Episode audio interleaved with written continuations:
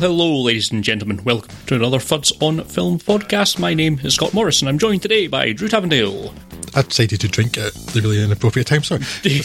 Hello!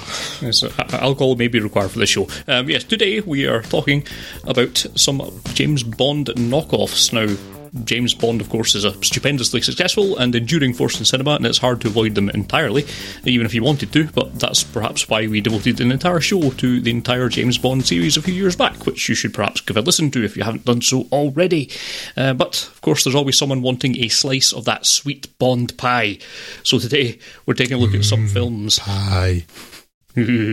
some films some films that have drawn inspiration from Bond, either as imitators, parodies, oddities, or even one that Bond itself liberally borrowed from. So we're going to start Borrowed. off. Mm, borrowed.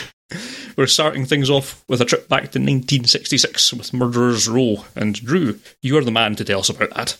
I am. Because there isn't anybody else here, so Nice. I guess it's by default. Uh, our star here is Dean Martin, who, in fact, was even older in this role than Roger Moore was when he began playing Bond. Uh, and not only does he have more miles on him than Moore did, they're city miles. Uh, now, I don't want to be accused of ageism. I- I'd just like to point out that it's even more incredulous that the audience is expected to instantly buy young women swooning over Martin and to share his outrage that a young man calls him dad than it would have been with Moore. And because this is a Bond spoof, that happens a lot. well, the young women, but anyway. I mean, and that's it. This, however, is a spoof. That, that's the important thing. So there's not much value comparing the actors any further, except to say that Martin's light blue leisure suit here is even worse than Moore's in Live and Let Die, if you can believe such a thing, since this example looks largely indistinguishable from pyjamas. but it may be possible I am digressing here. Digressing here. Uh, so, to get back to the point, which is apparently eluding me massively, Martin plays Matt Helm, a US government counteragent who is targeted for assassination by the Spectre analogue Big O. That's the Bureau of International Government and Order. Which I imagine is exactly the opposite of what they'd want to do, but I guess it is a spoof on Spectre's names components as well. Uh, but manages to successfully fake his death and avoid the hit. This frees him up to travel to Monte Carlo as postcard salesman Jimmy Peters in an attempt to infiltrate Julian Walls, Karl Malden's organisation, and find the missing scientist Norman Solaris, whom Wall has kidnapped in order to coerce him into perfecting his helio beam weapon. yes, the man making a helio beam weapon is called Solaris. A lot of these things, and we will be a running thread to this episode. Subtlety, not a big concern. yes. Really not. During his intelligence gathering attempts, he meets Ann-Margret Susie, who's also looking for information on the missing scientist, although her interest is considerably more personal than Helm's, with the scientist in fact being her father. They work together, and more than work, naturally, to defeat Wall and save the scientist and hence the world. Any more time spent detailing the plot would be time wasted, so we'll stop there. This is the second of four Matt Helm films that were produced between 1966 and 1969, all starring Martin and based, loosely, on novels by Donald Hamilton, and is inspired by, and actually also seems to have inspired, various Bond films and Bond parodies. Indeed, the whole Bond and Bond parody world, um, of which we're giving you just a, a small slice tonight, seems extremely incestuous. Yeah. I- I'll offer a few examples to give you a flavour of what I mean. The helio beam space weapon has been seen in not only Diamonds Are Forever, where it was largely unchanged, but hmm. also in a very similar format in Die Another Day. In this film, a strong henchman character with metal implants called Iron Head comes a cropper with a magnet, more than a little reminiscent of Jaws in The Spy Who Loved Me. Yeah. Helm drives a hovercraft through a city. Though this is the crazy thing. This is the parody, right? Though incredibly, it's Moonraker, the serious film, and not this comedy that contains the pigeon doing a double take of the hover gondola.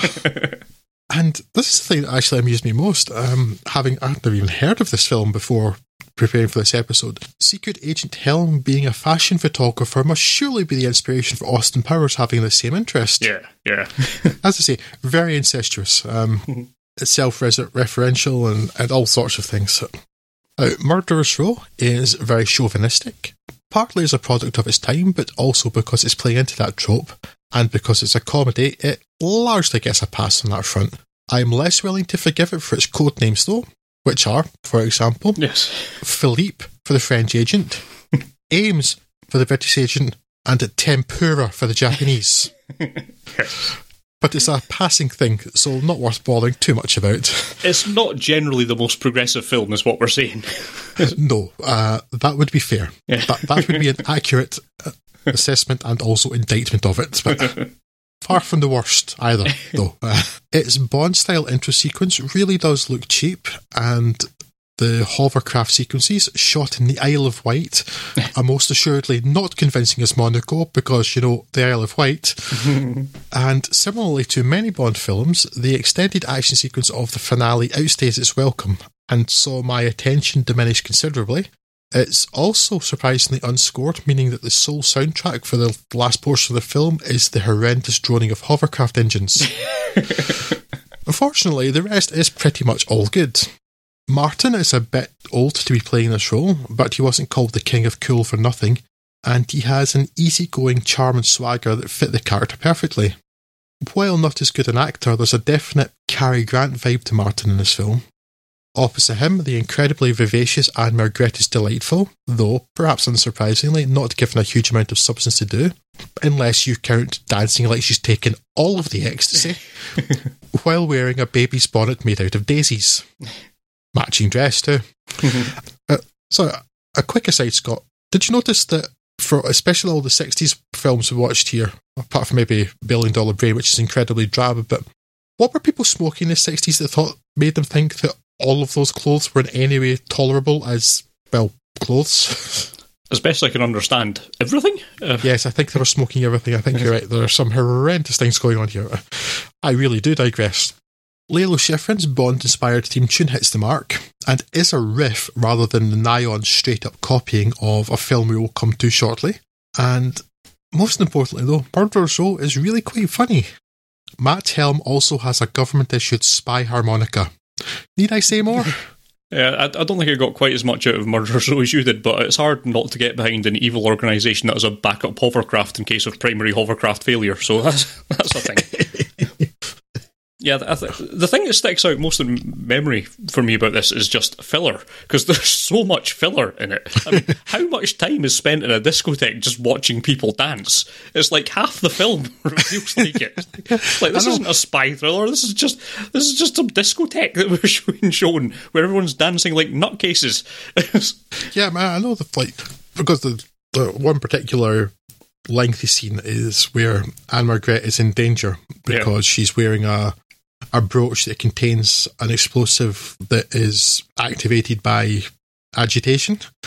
yes. Um, and so Matt Helm has to escape the evil um, villain's lair in order to get back to this this nightclub, which isn't a nightclub. It's the middle of the afternoon on a summer's day in the middle of Monaco. Go figure. And yeah, but they just seem to spend pretty much all the time it would take him to get from the island he's on to the nightclub, showing their dancing, having taken all of the ecstasy. yes, that that's fair. That there's a lot of filler. I just still found it very entertaining, Yeah, very funny. I it, it was an easy watch. Um, it didn't outstay its welcome. It, it kind of flew by. I'm not sure that it does an awful lot to it. Uh, Karl Malden is um, perhaps not the most charismatic bad guy you could have, um, but I suppose it, works well enough for what it needs to do. Uh, but yeah, there's there's just things that were un- slightly annoying to me about it. Like it, it's clearly not taking itself particularly seriously. I didn't think it was quite so much of a parody as it, kind of turned out to be when I was putting this sort of show list together. But uh, it, it kind of sets out stall fairly early on, where the uh, the evil organisation have pretty decent headshots of all the rest of the agents, but for Matt Helm, all they have is a glass of glass of, glass of booze because that's all you can associate with uh, Dean Martin. And you've got to wonder if he's leaning into his alcoholism a little bit too heavily in this film. Yes, I wasn't sure whether those were sort of um, Dean Martin things or because Bond always did drink a lot. Um, but like in his But Dean Martin drunk a lot. Yes, yes. His government issued spy kit is a bottle of Ballantine's whiskey, um, which when he picks it up is um, there has a microphone out saying basically, "We knew you'd be drinking. Stop drinking now." so he has to go to his backup um, alcohol in the car while he's drinking while he's driving. Um, yeah. You can tell it's not taking itself too seriously by the way they've written one-liners for pretty much everything that happens in it, but then written another couple of one-liners and just stuck them all one after each other rather than picking the best one. So it was perhaps not the most elegant way to structure a film, but it, it, it does what it needs to do well enough. It is a a, a very silly um, movie that I think would have probably deserves to be forgotten in the most part. It's, a, it's an interesting little piece of ephemera, and um, I'm sure if it came out, it would have raised a chuckle and sort of went off to not particularly live long lives in, in anyone's mind. I'm surprised they, this got to four.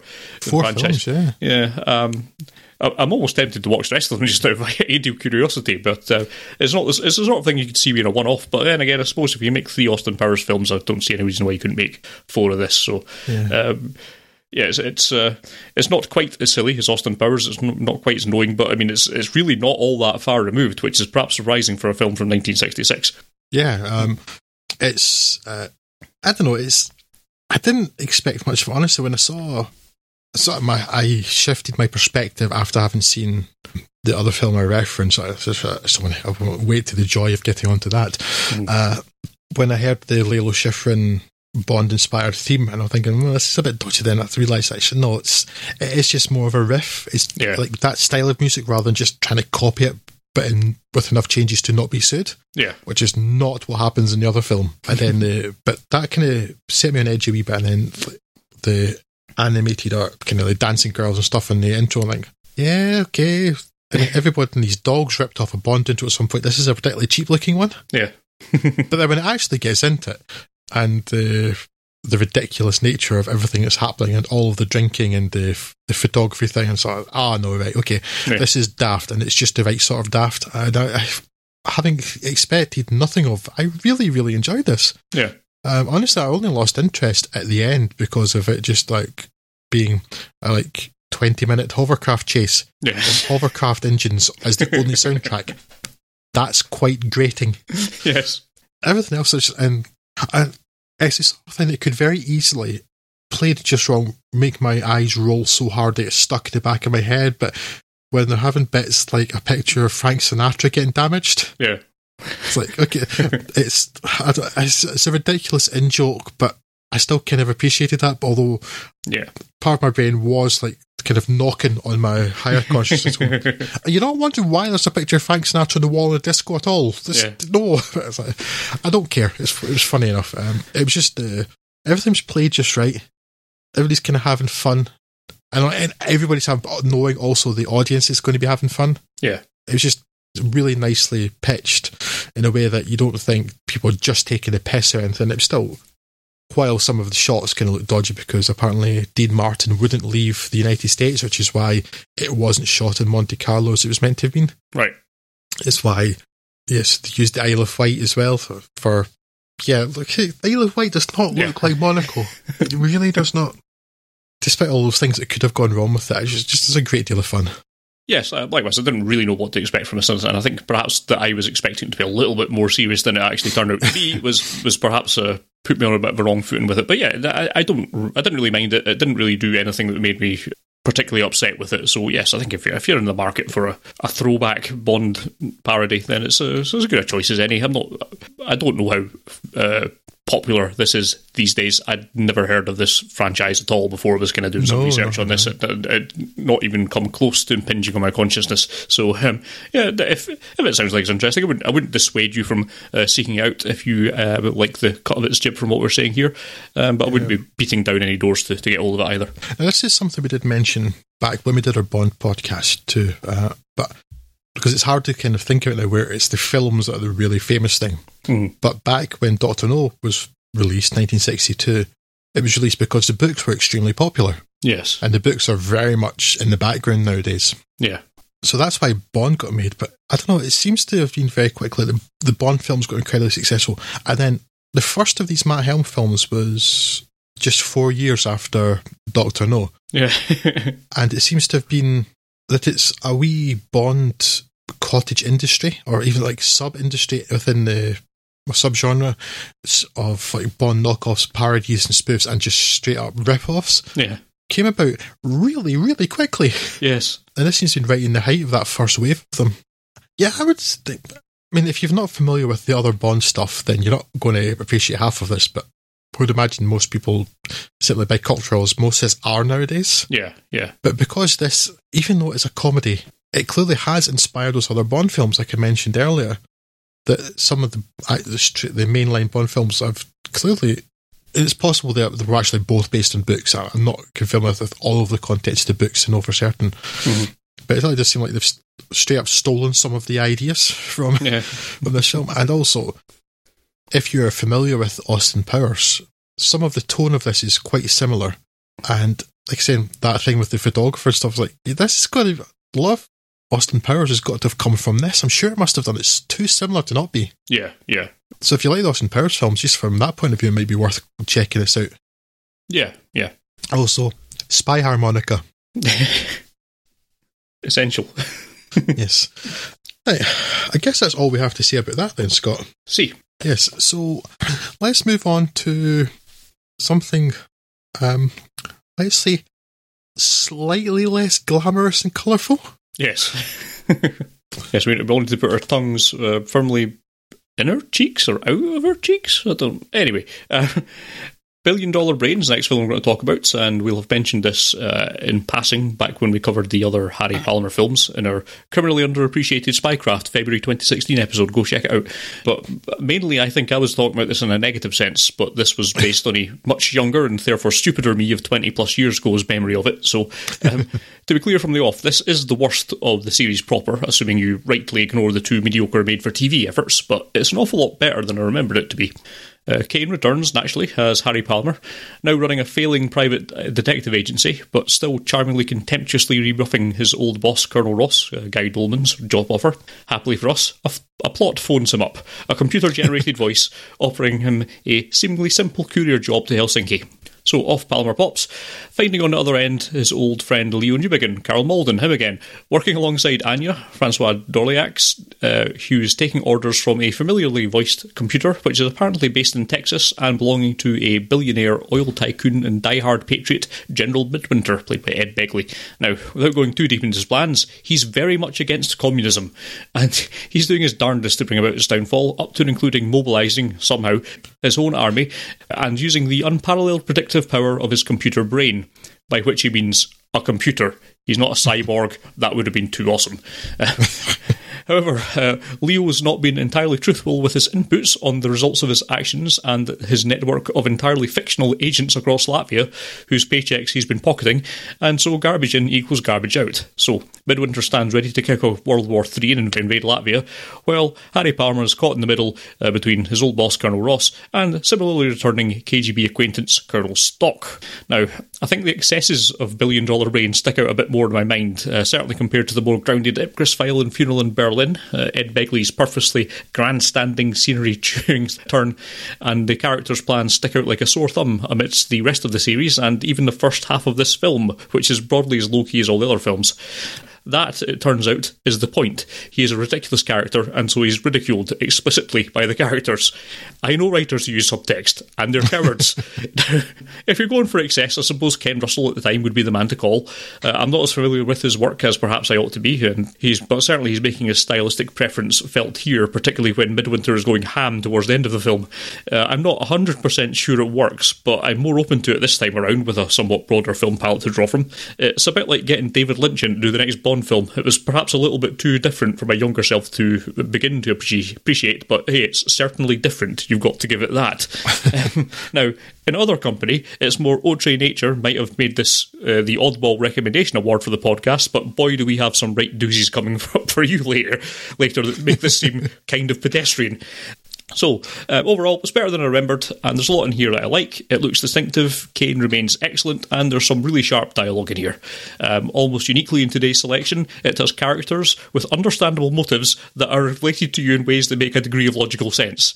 You know, it covers the very basics of storytelling, and well, I'll take what I can get in this episode, um, but it is still a big step down from the Ipcress file and Funeral in Berlin, uh, but perhaps not quite as big a one as I remember. Yeah, this film for me was very much a film of two parts. And sad to say that the second part of it I found considerably less interesting than the first. Yeah. So the Which first entirely half, fair, yes. yeah. Um, the first half, I, am generally very intrigued, like because you've got the computer voice and the phone you don't quite know what's going on. There's Mm. Karl Malden. Is he a bad guy? Is he a good guy? Well, he's clearly not a good guy, but is he necessarily a bad bad guy? You know, you've Yeah. got that sort of the intrigue going on. I'm not quite sure what's happening because this is the first time I've seen this film, Mhm. so it's it's all new to me, and I'm, I'm quite intrigued and. And I'm hoping they would play a bit more with um, Harry Palmer having he's like he's coerced back to MI6, Yeah. um, MI5 or whichever one he works for. So it's supposed to work for MI5, but they're not supposed to work outside of the country. Anyway, um, th- this maybe doesn't matter.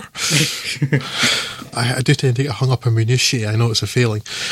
Yeah, so and it's kind of interesting setting, and you're not quite sure what's what's going on, and then you have the almost comedy Latvian patriots Yeah. group, but who also tried to kill him, and I'm like, okay, this is it's kind of strange, but I'm quite liking it. I'm quite interested, and then and I'm thinking because you don't know at this point what the computer is, like, Yeah.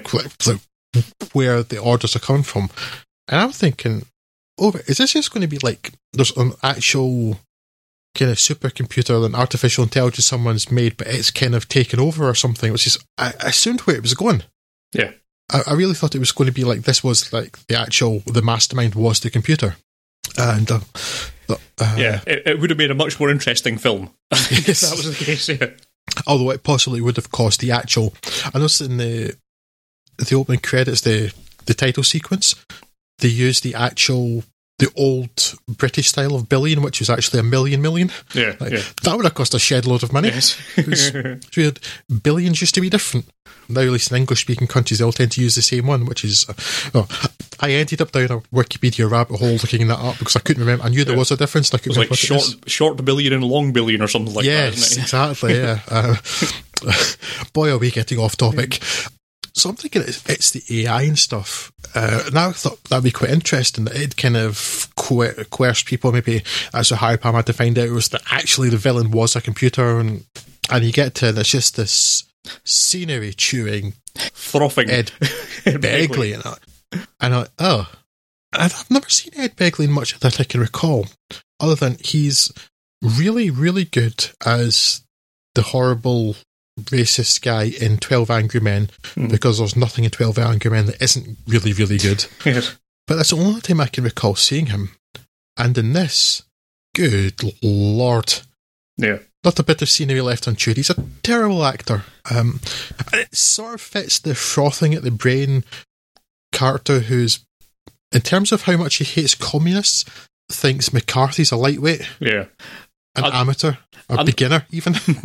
I don't know if it's 100% fair to say he's, that he's a bad actor because I've not seen enough of him to really know, but I think this was Yes, clearly I- I a, del- a very deliberate choice to go overboard with that character because it, it, it stands out so much in relation to everything else that came before it that it- Yes, it, exactly. it, has got to be a deliberate choice. I don't think it was a good choice, but it No, was no. definitely a choice. Yeah, I mean, that's fair. I did have that thought in mind because I say I'm only familiar with him in Twelve Angry Men that I Mm. can recall, and he's excellent in that. But I mean, between Um, that and the way that some of his like, like his rallies get shot the same way that um, you would have like Vader addressing a crowd of stormtroopers towards the end of it. You know what I mean? Is uh, they're clearly kind of hamming up that kind of bombastic elements of it towards the end. And uh, as I say, I, I don't think it works, but I can at least see what they were going for. But uh, Well, that's the thing is, it's not even that he's a Nazi and he's portrayed as a Nazi. And I think Yes. that's really weird because the the first time you see him um, with like the burning torches and stuff behind them, or the like the bowls of flames, it's very Yeah. kind of.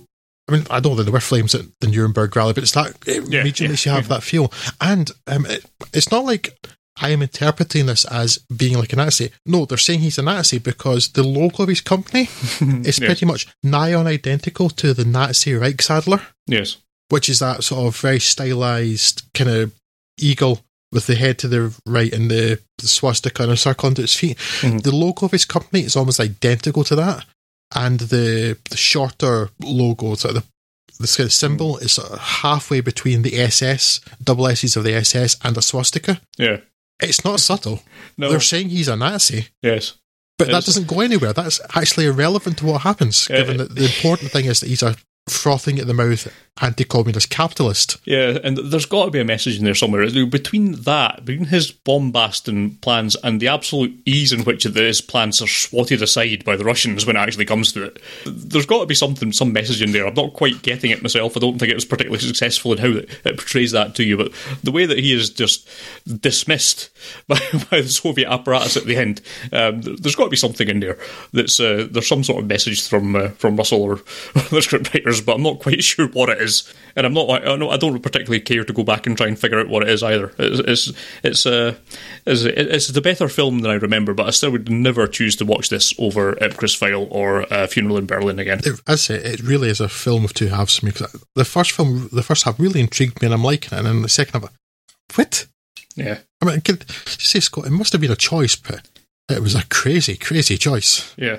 I mean, I suppose Ken Russell's. Uh, there's no shortage of crazy choices among Ken Russell's career from the limited amount of things that I've seen, but uh, uh, maybe we have to, to, revisit that. But yes, uh, in terms of this film in particular, I don't think it works. No, no, he's just like he's been airdropped in from a different film entirely. yes. So, had he done a role like that as the bad guy in something like an Austin Powers type film, it probably would have fitted. Yeah, yeah. But the um, the Ipcress file and stuff, the Harry Palmer stuff, is quite straight. Yeah. I mean, there, there's humour. Uh, Michael Caine cracks wise and stuff, but it is a serious type of film, at least in terms of like an action spy flick. Yeah. You know, it, it, it's not a comedy, it's not a parody. the only other thing that had this, this film had me wondering about, though, was did shops used to have foot x ray machines? That seemed weird. Was that a thing? I guess it must have been. I've not been in Clarks in a long time, so maybe they still do.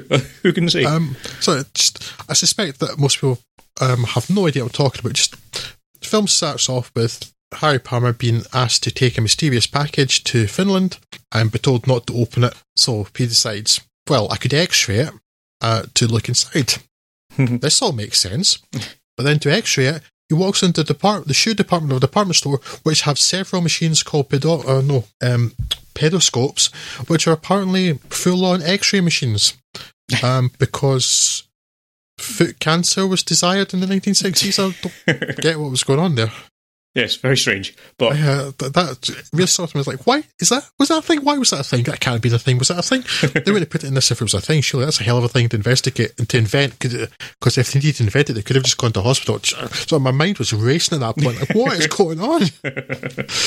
my mind wasn't racing as much in other as it was in other films, though, for very yes, different reasons. By no means the strangest thing we'll cover today, but uh, yes, perhaps final word in this will come from the uh, Exploding Helicopter podcast. That's at Chopper Fireball on Twitter. After establishing the Harry Potter Harry Potter films, after establishing that would be a different spy film. yes, very much. He's up to no good. Um, after establishing the Harry Palmer films as the anti-Bond with their gritty verisimilitude, Billion Dollar Brain makes the baffling attempt to outdo the extravagance of the 007 series. Stylish fun, but makes absolutely no sense in terms of the franchise's prior trajectory. Um, yes, it, it, really does. As, as you say, it's like it turns into a different film halfway through, and it's very strange. It's yeah, that second half yes. the bed basically. yes. you ready for the highlight of the night? Yes. In many ways, we kind of buried the lead on this podcast. I, I believe when we were sort of throwing ideas about for this, I, I stumbled across this as in a, on a web search, and well, it kind of demanded their attention.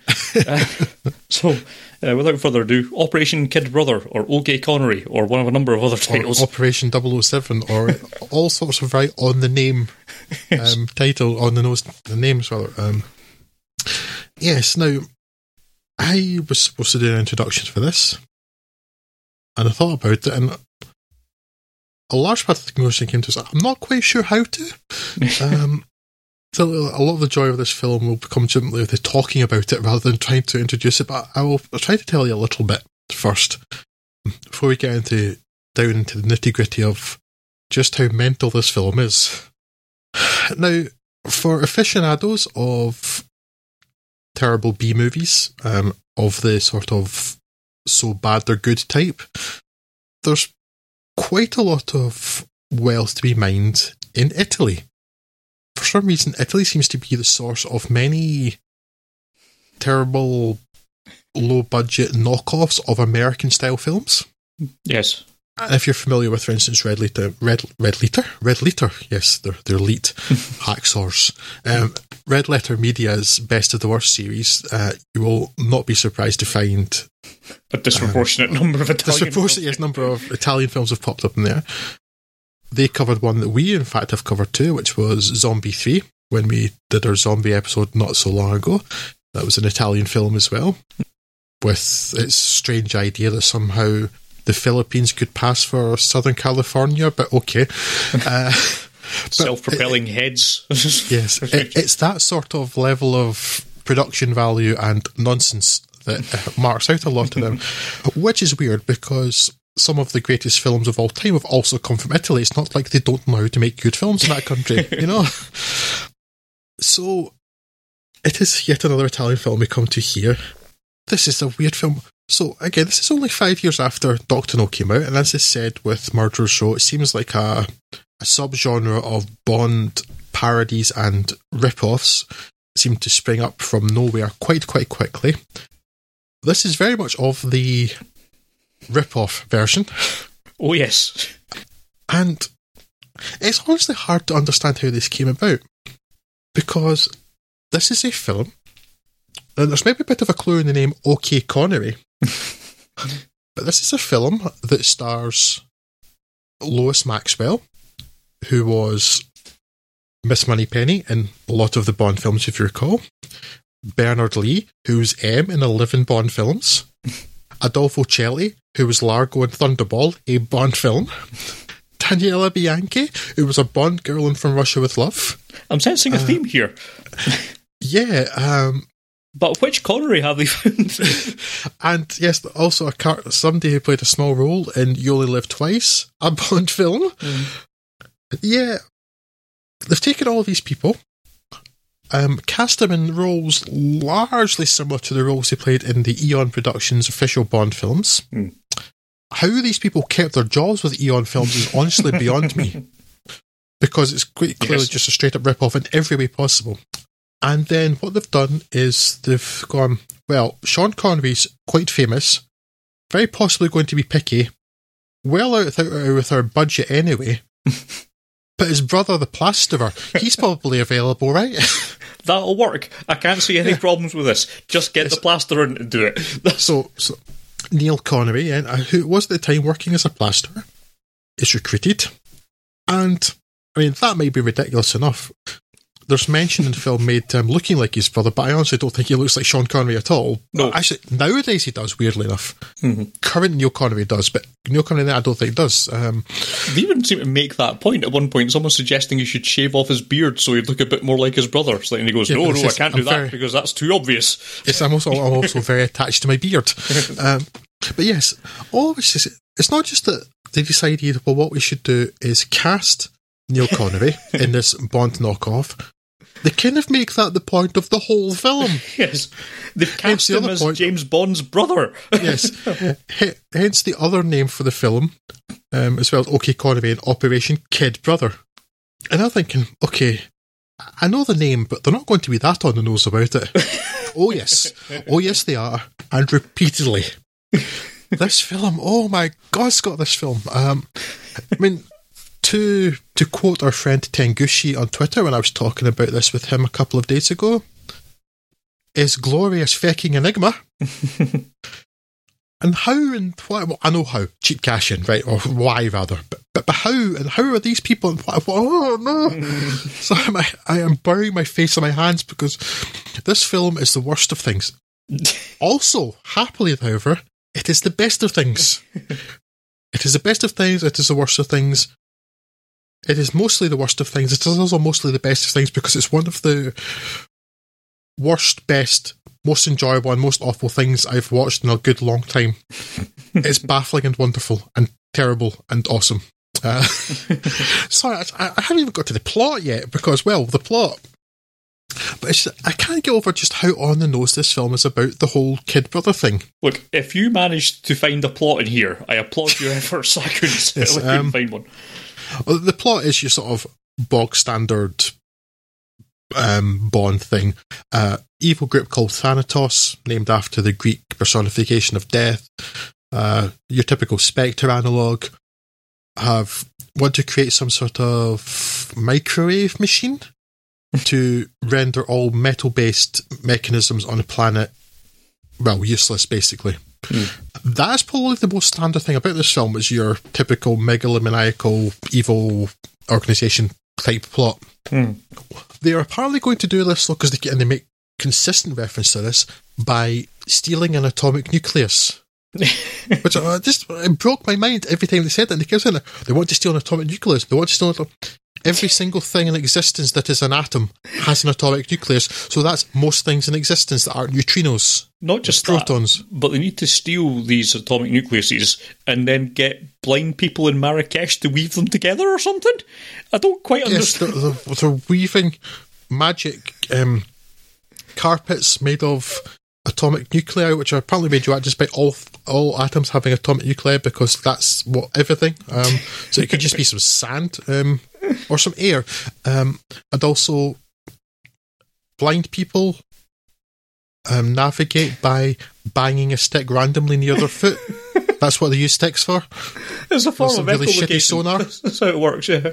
Uh, I mean, we're all over the place here because this film's all over the place. Um, so that's the plot, uh, and the idea is that. Um, so the film starts with the most ludicrously over the top bombing of a secret agent, um, a remote controlled car for some reason. Um, the most elaborate, over the top, and unnecessary way to murder someone. The secret agent working for MI5, MI6, or whatever it actually is in this uh, film. I think they're meant to be MI6, same as Bond. Uh, they kill him.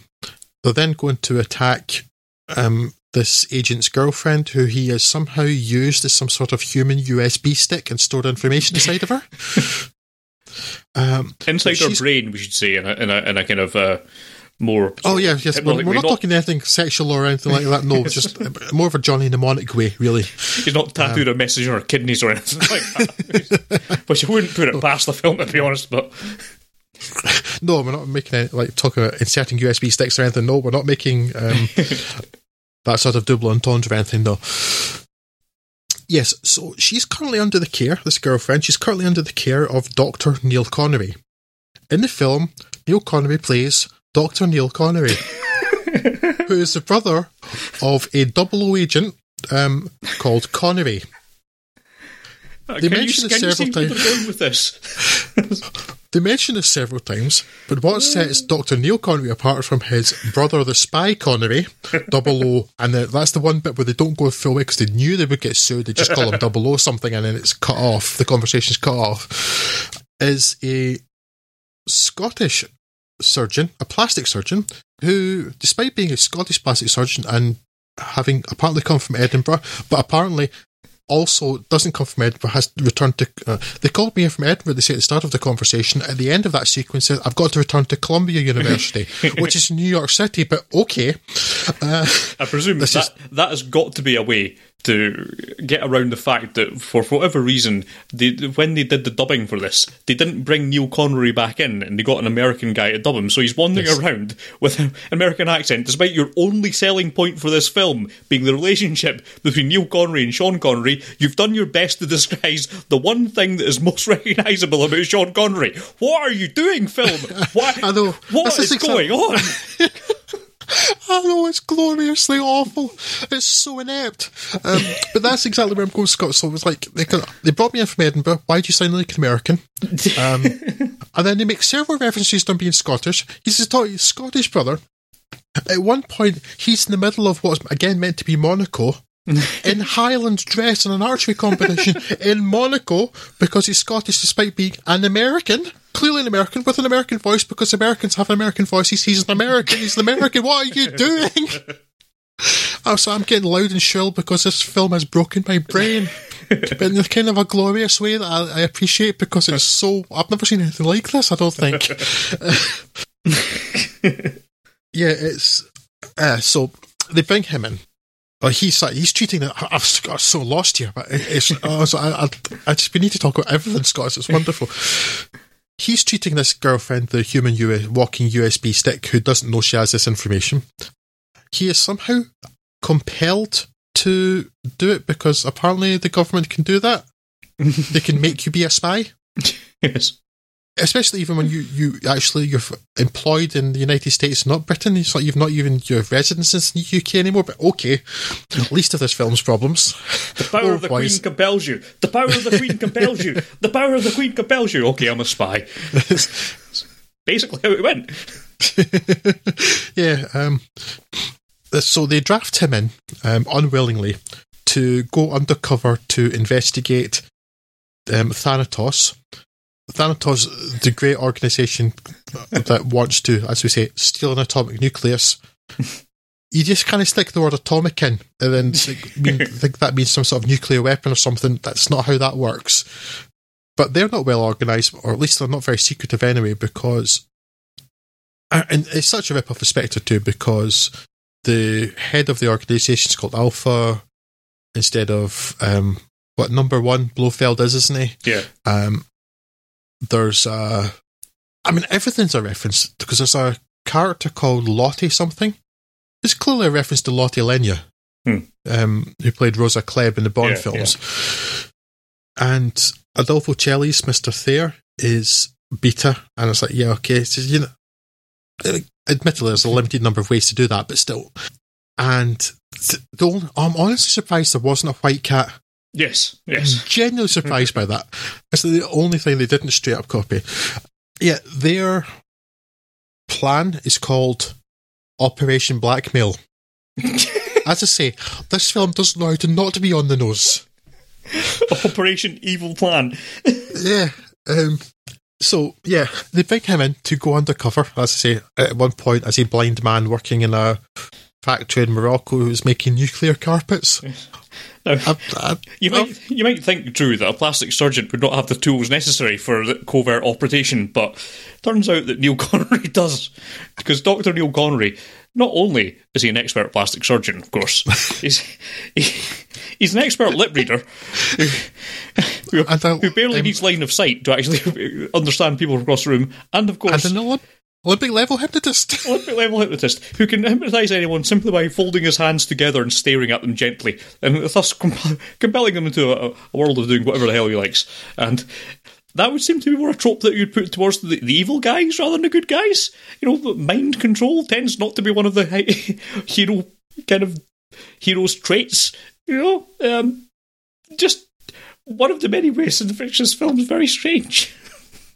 So yeah, he, he he's a plastic surgeon who's a lip reader and a hypnotist too. All of which will come into play. Make no mistake about this. All of these will be incredibly important. And it's good that he knows an archery team because he does need to assault a castle at the end. And what better? What better than an archery team on horseback? Handy that. Yes. oh, this film! Oh, it's a wonderful, wonderful thing. It's a gift. Um, uh, so yeah, he's starting to explore um, these things, um, which takes him from Monaco to Malaga, um, somewhere else. Uh, this is an Italian film. I'm thinking it's a lot of it is shot in Italy, although I think some of it was actually shot near Malaga. Mhm. But there's not much sense of place in this film because there's a bit where some United States military police officers are driving along a road. and for a good 20 minutes, um, I'm thinking, but why are they in Spain? And I can only assume they weren't in Spain, they were in the United States, but it's really not obvious. Um, Yeah. But this is how somehow, I think that's something to do with how they steal this atomic nucleus. Yes, by by the most obvious way possible. I mean, I don't think Yes, you could get a um, more direct plan. Yeah, so what, uh, the plan here, right, is that for some reason, in what is presumably the United States, because there are, it's a military, inst- or it's a nuclear fuel, nuclear power station or something, guarded by US military police, but the a bunch of women appear dressed as flamenco dancers, but they get onto a bus which says something about well, almost like flamenco dancers. Give them all like dancehall dancers from the old west. I guess it's what they're meant to be because there's an old west logo on the bus. But yeah, they so all of these women in the middle of the desert. This is, um, this is why I was like, this looks like Malaga. Why is ah, sorry, it's, it's broken my brain. It really has. It. I, I can barely string a sentence together because it's so weird. Um, these women and then step into the middle of the road to stop the military jeep full of MPs and there's a sort of military bus truck behind them. I guess it has regular soldiers in it. Hmm. And the MPs go, well, all these women in the road, that seems totally legit and natural. Let's just go with them, I guess. Um, I Um, presumed they were trying to sort of flag them down too because they were. I think they were pretending that their bus had broken down, and they were trying I to would get guess so, help. but it's- not particularly clear either the Yeah, location or anything that was going on in that particular Yes. scene. this, I think, leads to them finding new nuclear carpet making material or, or That was the one. whatever. They found the nuclear. They found the atomic threads, and uh, now, Yes. now could make the atomic carpet that would then go inside Ned's atomic dustbin. which is yes. Um, the, so the action then moves to Morocco, where, as we mentioned, because our thoughts and our description of the film is, is all over the place, as the film is. So blame it, not us. Neil Connery, Neil Connery, because they keep mentioning being Connery too. Ah, it's not even once. It's so on the nose. The, the film ends with him saying, "You were almost as good as your brother." Shh. Sorry, I, I need to make another mistake 'cause I want to mention this before I forget. Because as if all of that wasn't on the nose enough, Scott. Did you notice the bit where um, one of the characters says, to, I think to Neil Connery, um, "You read too many novels by Fleming." yes. Talk about wearing your influence on your sleeve. uh, so yes, he goes to Morocco, where some terrible acting happens because he tries telling the blind man who's in the special room where um, he's working on the nuclear carpets like he's working with nuclear material. What? You're working with nuclear material? What? You're working with nuclear material? And he says, as quick as I was about to say it, ah, quick! They're, they're trying to poison us. This must be we have the source. Let's get out of here. Let's go. Ah. It's so bad. It's the worst, but also the best, Scott. I don't think I've been this entertained by a film in the ages. Yeah, I, I'm honestly, there's not much of an exaggeration how quickly I said largely what they say in that. It- It's some terrible acting. Like, well, that take was fine. Let's go with that then. If anything, you're substantially more coherent because I had to listen to that about four times before I work out what the hell is going. yeah, um, and then he is kidnapped by Adolfo Celi and forced to do plastic surgery on the henchman who, from the beginning, made me think very strongly of Stanley Baxter, and I could not get that thought out of my head. So Stanley Baxter, Mr. Majeika, um, henchman, he's to perform surgery on him because he's supposed to be taking the place of Alpha because Beta, Mr. Thayer, Adolfo Celi, definitely not Largo, wants to uh, take over Thanatos. And then he hypnotizes him to jump through a window in a scene which made me snort with laughter because it was so ridiculous. Um, but you knew the hypnotism was going to come back into it. And then, God, I can't even remember how the film ends now. I've just, my thoughts are all over the place. Uh, so, but still, he manages to trick Alpha and kill him. He becomes the boss. And then, well, uh, how does it end, Scott? I actually can't remember. Well, at some point, Adolfo Celi, uh, having created the nuclear carpet or whatever the hell it was, um, they've got their weapon working, so they go off to some Oh, yes. facility where they start Switzerland or somewhere, isn't Yeah, it? where they put on their fabulous red pleather um, jumpsuits that look a bit like a thriller video, and he's, I bet. I bet. he's just a little bit like it. and then Hmm. and um, some stuff happens, and I'm not quite sure how it ended. To be honest, I'd kind of I'd kind of lost the, the, the will to think at that point. there's um, there's lots of archers, and then at some Oh yes, yes, it's in the castle. So the the the the, cat, the archery team have to go up on horseback to provide a distraction for Bond, while he sneaks in the back door and blows it up somehow by the power of plastic surgery. I can't quite remember how, but and, yes, and lip reading yes. somehow. Uh, he hypnotizes the wall after reading the lips to know what's going on and blows it up. and then he has a face off with definitely not Largo, um, where Largo thinks he's got the better of Bond, but he's only shot him in the arm. Whereas Bond has fired an arrow into his heart and he is dead now. uh, and um, my brain has also died because it's just it, it cannot take it process any more of this, which is why I don't remember the end very well, other than the bit where he manages to hypnotize Bernard Lee by putting his fingers together and staring him intently for three and a half seconds. Yes, that's how it Um, works. Yeah. Uh, uh, um. Uh, Yeah, I did not understand why any single thing in this film was happening. And that's normally a bad thing. but I think it, it works to the strengths of Operation Kid Brother, which doesn't have a lot of them. So it's good that it's got one one suit to keep hammering on.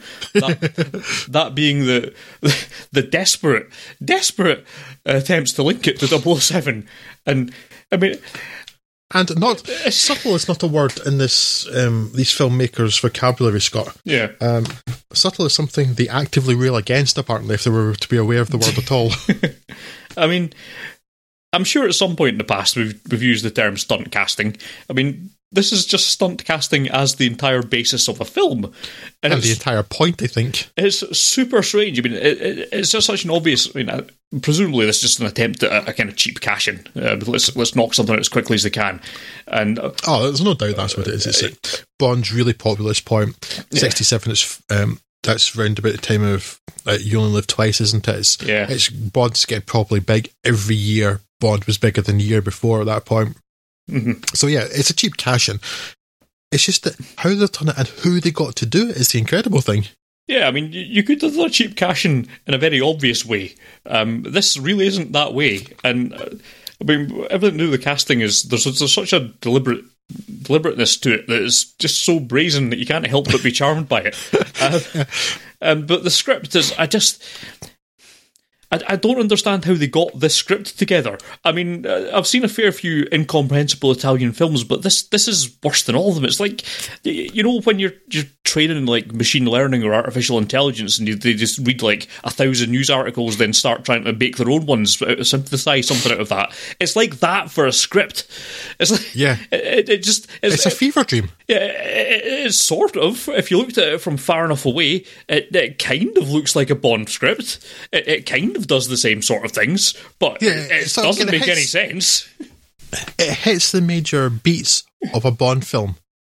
But without Usually any Bond of those, very- without any of those being connected in any real way. yes, I know, uh, in the right order with the right people. Yes. Um, yeah, because by that, even by that point, Bond had already got formulaic. But um, so it's like it's like they they understand what a Bond film is, but not how it's put together. yes.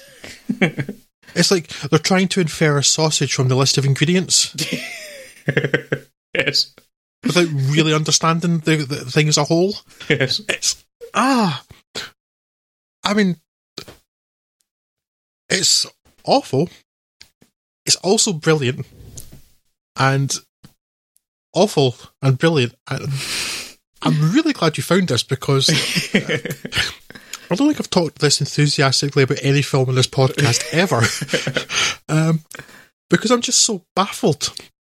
And again, I'll mention I I don't understand how these people got employed by Eon Productions again. Um, yeah.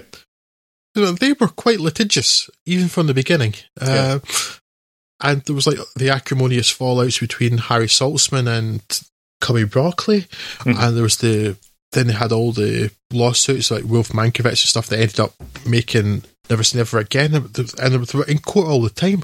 Mhm. How did this one get through? And how did they not just like say to the people, "Oh, you've burned the bridges now. Not Yeah. see you as M again, Bernard Lee." Yeah, I, I, I really don't know. I, I couldn't really find any particular evidence of how successful this was. I mean, it's, it's almost like this was some made-for-TV um, Italian thing that sort of snuck out somewhere and has kind of lingered on in the memory of people. But I mean, it's it's not all that well remembered because if, if you look at the, uh, I mean, even the Wikipedia page, which is normally the home of the needlessly detailed recap for everything, and there's barely anything on it about this film, uh, which probably is what it deserves, to be fair. But um, and, uh, it's, it just seemed to have gone down a memory hole. It took a bit of tracking down, and um, yeah, it's- it's so strange. I mean, all I can assume is this came out like pretty much entirely in Italy, and it didn't really get anywhere else. So Eon maybe just gave it a pass, but.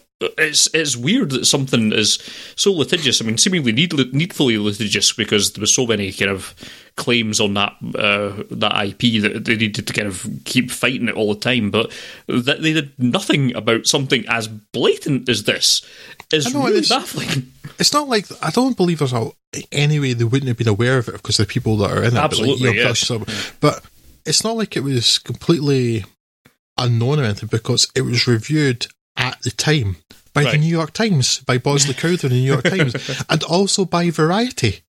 Um, Yeah, so it wasn't it wasn't completely anonymous at the time. Okay, Yeah, right, right. yeah, so like it, it's Variety, it's the trades, you know, of of that industry.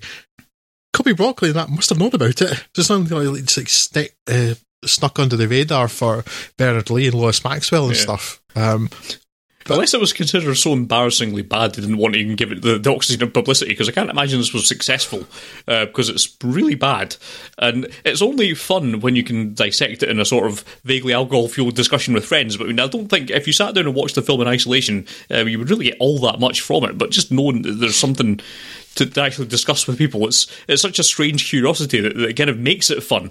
yeah, absolutely. But uh, I mean, if you judged by its own quality in and of itself, I mean, it's it's awful.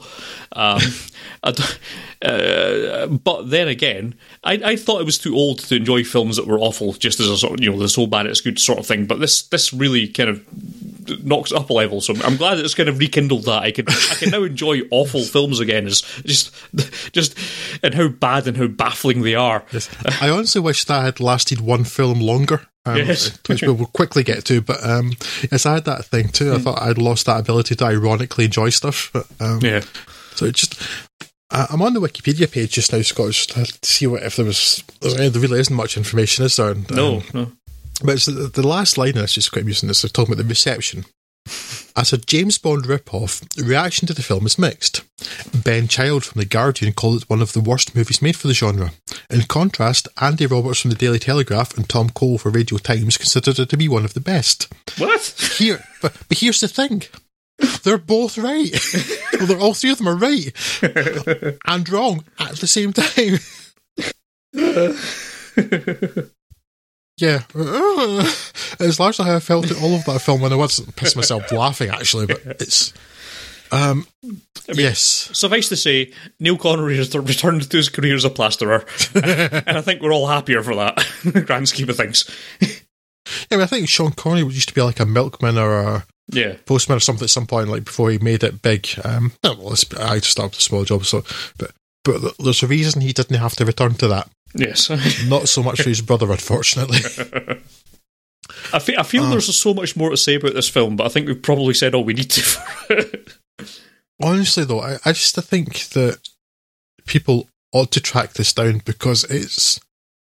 Again, I'm going to go back to um, Tenguchi's comment um, is glorious fecking enigma. yes, Uh, I, I have cleaned the language up a little there, as you can imagine. But, uh, it is. It's baffling, but in that properly entertaining way. Yeah. Like, why? How? Why? What? What? How? Who? What? Why? Where? When? yes, I, I am thoroughly, thoroughly grateful that you discovered this and making up your list for this episode, Scott, because I've not had as much fun with the film in quite some time. Yes. Uh, despite it being dreadful, um, Oh, everyone yeah. should watch it. Um, You can't deny that it's an awful film, but it's like properly entertainingly awful. if if you're listening and you can't get hold of it, hit me up on Twitter. I'll I'll I'll sort you out. But um, this is Nudge, nudge, wink, wink. I might, it might fall off the back of the internet somewhere near you, but uh, yeah, it's uh, it, it, it's certainly a thing that I watched and, and spoke about for what an hour. Yeah, it's I don't know, and I think none of us really know about Operation Kid Brother. Uh, but, um, let's let's all just not know together and uh, join the harmonious thing of what what why is there ceiling guns? Uh, why Oh, I forgot about ceiling guns. Why am I getting most invested in the power struggles of the evil organisation? I don't. Surely this should be the other way around. Surely should not I be more invested in, more invested in the hero than Largo? I don't. Uh, uh.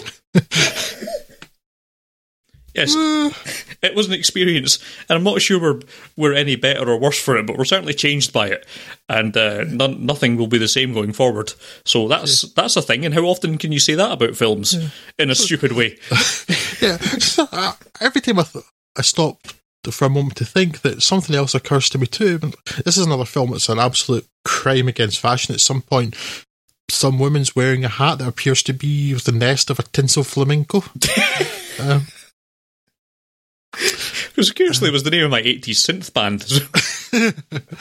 um, and she also, I mean, I don't, I'm not trying to make fun of people's names or anything, but th- there are certain names that are more likely to be found in films, or whatever, than others, um, because they sound sexy or something, and for the same, or more appealing and sort of cool or whatever it is. yeah. And th- those are fashions that change, of course, but there's um, there are some names that also you don't tend to get for the same reason.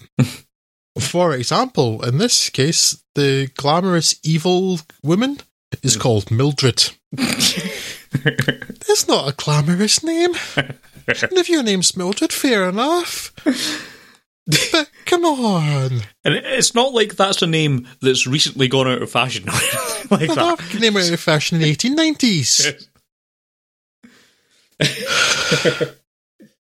Yes.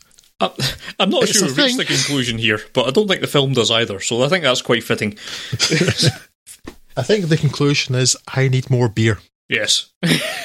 so, I think we'll move from not necessarily the sublime to the ridiculous, but perhaps from the ridiculously sublime to the just plain ridiculous, uh, with uh, Never Too Young to Die. Uh, Drew, what's all that about then? Yes, well, in this unexpected critique of poor city planning and incompetent civil engineers, that'll make sense in a moment. Kiss frontman Gene Simmons plays Velvet Von Ragnar, the hermaphrodite terrorist leader of a Mad Max like post apocalyptic biker gang. Yes, you heard all that right. Yes, whom we first see murdering a woman who has refused to give up the location of the computer desk he stroke she requires. This person does not know what a hermaphrodite. This scriptwriter does not know what a hermaphrodite is. Seems to think that's somehow unusual and or kinky, and that's enough. But we'll get to the criticism later. um, the disk he or she requires in order to contaminate a city's water supply with radioactive waste. So now let's get this out of the way now, I guess. No, why water and radioactive waste are on connected circuits is never addressed. Why the radioactive waste is being plumbed directly into a dam, because that's not how dams work. It's never, Or never radioactive waste, for that matter. Yes. Never something that's fully addressed by the film, but there's many things that's not fully addressed by this film. So, Yes.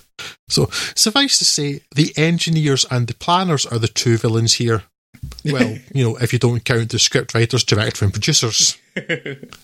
Meanwhile, in a different film entirely, 23 year old high school student and gymnastics champion Lance Stargrove, John Stamos, lives in 1980s California with his 34 year old roommate Lance. there's so much to unpack in all of that, and none of it's worth doing. um, and this 34 year old roommate, uh, played by Peter Kwong, is an inventor of gadgets. For some reason. Someone's everyone's got to have a hobby, I guess. um, Lance is. Oh, sorry, I've put that um, his roommate's called Lance. He's called Lance. He doesn't have a roommate with the same name, Cliff. Yeah. This is important information, people. His roommate is Cliff. Cliff, the 34 year old roommate. And I'm not exaggerating. These are the actual names, uh, actual ages I checked. not just how they look, the ages they actually are. Lance is in a bad mood because his father hasn't turned up for Parents' Day, despite having invented the fact that his father would be turning up for Parents' Day um, because he was annoyed with his roommate and or teacher. Um, yes. Not that attending would have been an option as his father, Drew Stargrove, George Lazenby, is infiltrating Velvet Von Ragnar's base. As an aside, my first name is rare enough in movies, but when it finally turns up as the name of a secret agent, it's this walking tree that gets it. Sick. Stargrove Sr. is portrayed by a member of his team, Carruthers, Gene Simmons, in a terrible ginger wig and unconvincing ginger beard that we're supposed to not know as Gene Simmons, in a terrible ginger wig and unconvincing ginger weird beard, despite clearly being Gene Simmons in a terrible ginger wig and unconvincing ginger beard.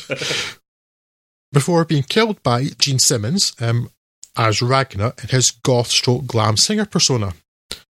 Another aside, there may be more of these. Um, there's a good chance Carruthers is an Ian Fleming or Bond reference, and another name ruined by its association with this turd of a movie. um, by that I mean that if you've seen any of the any f- uh, interviews with Ian Fleming about creating James Bond's name and why he's called James Bond, it's reasonably well known that he took the name from a book of birds of the Caribbean written by somebody called James Bond. But he also said like it had the name of my spy had to be kind of like a, an ordinary everyday name. It couldn't have been something like Peregrine Carruthers. um, and I have a feeling that Carruthers here is a reference to that. But anyway, I, I digress so much in this because I, as I've said before, I said I secretly hate Scott. Clearly, it's not so much a secret anymore because I keep doing these things to make the edit a nightmare for him. okay. All staying. Yes. After the funeral, Lance discovers he has inherited a hitherto unknown, unknown to him farm, so he sets off to check it out. There he finds Vanity's Donja, possibly another Bond reference because it sounds so like Danjaq, the Bond production company. Yeah. Um, possibly a name meant to sound like danger if you pronounce it as a French person. yeah. or, or possibly may almost it's a a stretch, but. I'll- it's a stretch, but I'll allow it.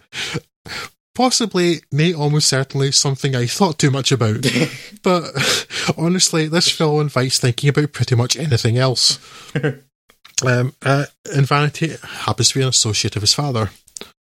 Lance encounters Donja, Donger, Danja, um, Donja at his house in the middle of a fight with members of the Mad Max gang with automatic weapons and boxes of grenades, some of which explode and destroy his barn, and seems almost comically unfazed and incurious, proving that no one involved thought much about this film, so neither should you.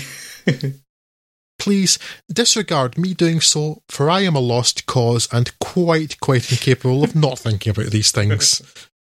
But I'm quite happy to do it for you. Um, It's the sacrifices we make for you, the listener. That's Yes, what makes this uh, podcast we- an invaluable public service. We are selfless public servants here for the greater good. Lance follows Danja, Donja, Danger in glaringly inappropriate dress for the destination she goes to into a dive bar in the post apocalyptic parallel universe in which this film also takes place. Where he encounters Velvet and gets embroiled in the action and becomes the hero who must stop Velvet and his scientist, Riley, Robert Englund, here seen playing Kenny Everett, as Scott observed, from enacting their plan of embarrassing the engineers and their terrible designs. Sadly, amongst this selection, this film is the only one with no redeeming features. I was very much hoping for a so bad it's good experience from this, a, ca- a, um, a la OK Connery, or Operation Kid Brother, or whatever name we're, we're selecting for it. There's so many. Um, alas, it's very much so bad I could barely concentrate on it. and while the truly awful actor that is Gene Simmons is at least having a tremendous amount of fun here, he's the only one doing so. Yeah. Uh, It, it doesn't help that he's sort of doing a version of Tim Curry's Frank-N-Furter, but son all ability and charisma. Yeah. Now, John Stamos, I- I'm under the impression that he is or was quite famous in the USA, but I'm only aware of him in his run in ER in the 2000s. Okay. Is fine, I guess. I'm Well, clearly not confident of my thoughts here. Um, I mean, certainly, I've seen worse performances, though he does seem oddly unaffected by having gone from high school student to mass killer in a handful of days. yeah. Vanity is given more agency and ability in a role than is typical of a 1980s B movie role that requires an attractive, scantily clad woman, so I Hmm. guess that's good. It's just So a she shame probably- that her uh, qualifications for this role is being attractive. Uh, that's about it. Yeah. Um, so I guess she probably comes out best here, though she is still likely better known, if she is known at all, for being the lead of the group Vanity Six, whose song Nasty Girl was prominent in another and considerably better 1980s film, Beverly Hills Cop. Mhm. Everybody else is either boring and perfunctory, or in the case of Velvet's Minions, over the top and cartoonish. And really, the entire thing is a waste of everyone's time, especially mine. yeah. Pish. Absolutely incoherent mess. Yes. Um, unlike a previous film, which was uh, another incoherent mess. And I, I, do wonder if that film just sucked the oxygen out of this particular vector, uh, because this also is an awful film that doesn't really seem to have any idea of what it's doing or why it's doing anything that it's doing. But I just I, I didn't have the same patience. I probably I, I, certainly didn't hate it as much as you did by the, the sounds of what you're saying. I, I, I I watched this with a a kind of polite baffledness throughout the way, but I was not engaged in it the same way that I was with uh, OK Connery but it shares many of the same tropes. And I suspect had I watched this separately from that, it may, it may have had a bit of a uh, a warmer reception because it has a lot of the same kind of characteristics. There's no coherent tone with any of it, and I don't know what they were going for. I mean, I can understand doing most of this is sort of set up as a teen Bond adventure, which makes sense. And I can okay, Stamos isn't a teen, but for the standards of this sort of thing, we'll accept that he's a teenager. Fine, okay. Um, you've got college age Bond doing Bond stuff. It's like an Alex Cross thing before Alex, Alex Cross was a thing. Yeah, or um, young Jesus. It's there. That's the sort of the basic premises that it's like yeah. um, he's clearly older than something like uh oh what's that Fred Frankie Muniz thing Agent Cody Banks yes correct I guess that was more of a comedy take on this idea but the idea of a like Bond's son or whatever yeah.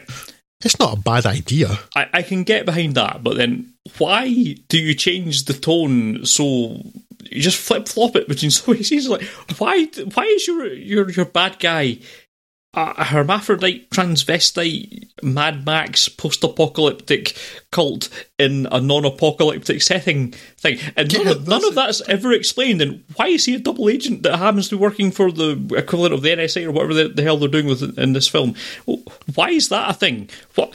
How do you, how do you square any of this away? And I don't think anyone's thought about any of it. And why is there a Mad Max gang in an otherwise normal world? It doesn't make any sense, and it's not even referenced in the slightest. It's it's like you you you've somehow in the script writing process equated transvestite with Mad Max post apocalyptia, and it didn't make any sense, and no one thought to question you about it. It's really weird.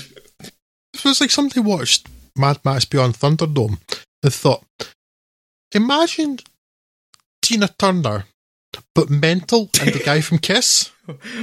but with why huge, not with a huge tongue threatening to lick everyone for some reason? Like, yes. Yeah, okay, that's fine. That'll work. Um, no, it doesn't. It doesn't really work. Um, and like, what what what would be a really scary thing? What I mean, I mean, Jaws was ridiculous. He had those big metal teeth. Though, what would be a good um, what would be a good signature a weapon for this person? How about a slightly longer than normal metal fingernail? oh, killer! Oh, literally killer! Oh, wow, that's that's it. Um, that that's. Mm, there's a couple of points where that weapon is used on like the carotid arteries in the neck or something, and yeah, it, okay, that would work because. But there's this wee. Her, the big thing on Velvet and Ragnar is that her middle finger and her right hand, his middle finger and his right, I don't know. These people don't mm-hmm. understand hermaphrodite, so I don't understand how this film is supposed to work. It's also quite homophobic and transphobic, this film and hermaphrodite phobic, I guess. There are lots of issues, but let's, but let's just focus on the stupid just now rather than necessarily the nasty. It's also not progressive.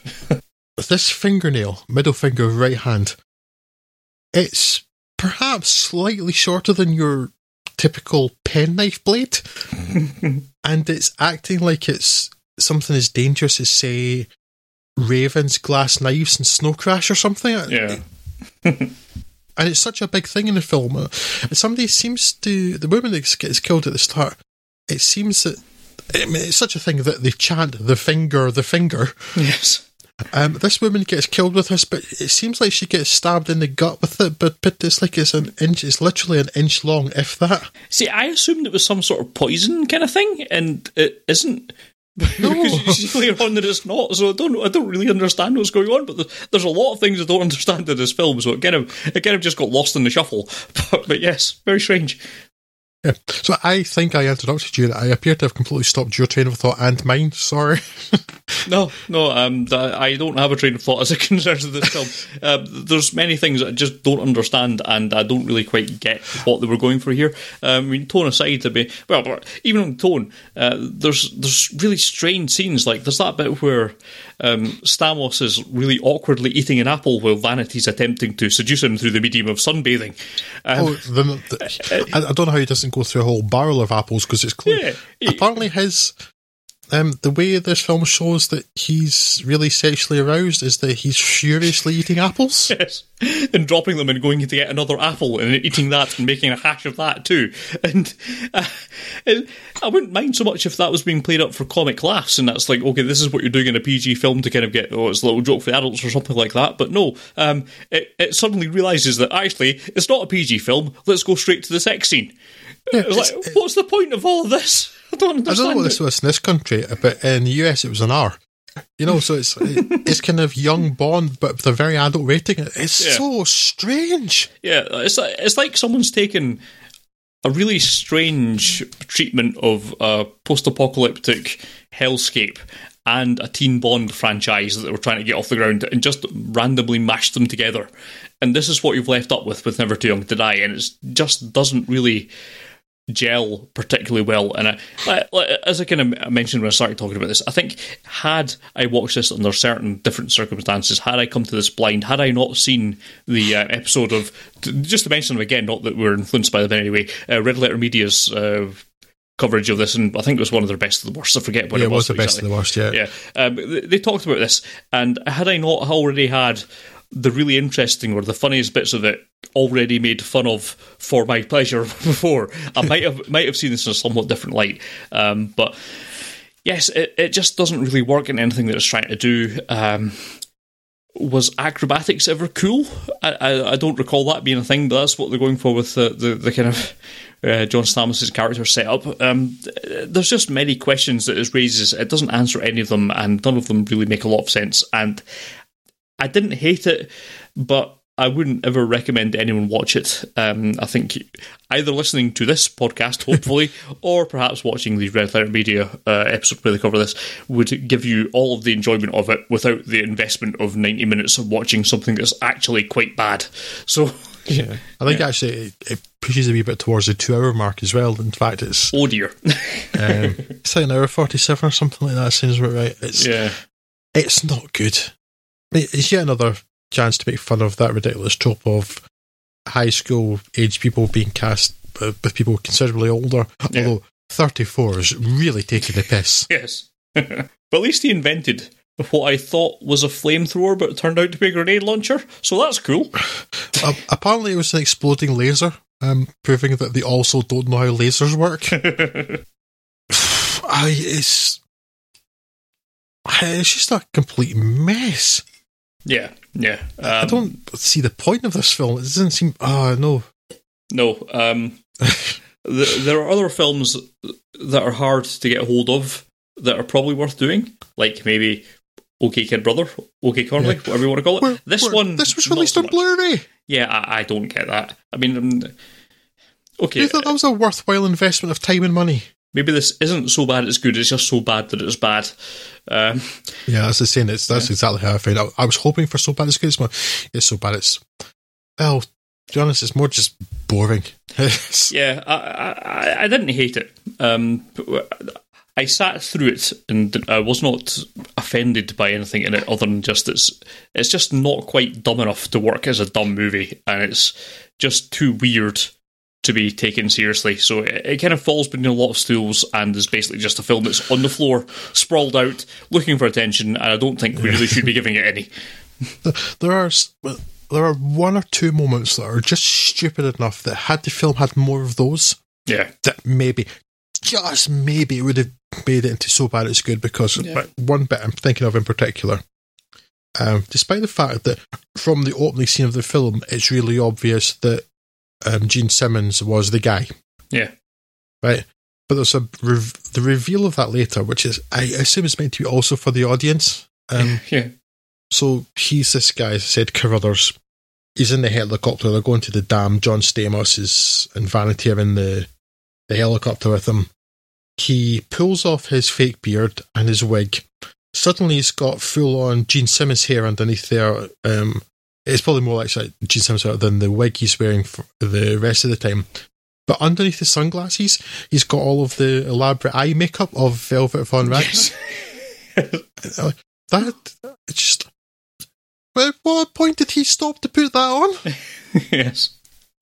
Why? Yeah. But this is it was just so it's just dumb enough and just daft enough and just yeah. entertaining enough. Like, more moments like that would have made it much more entertaining. It was like the.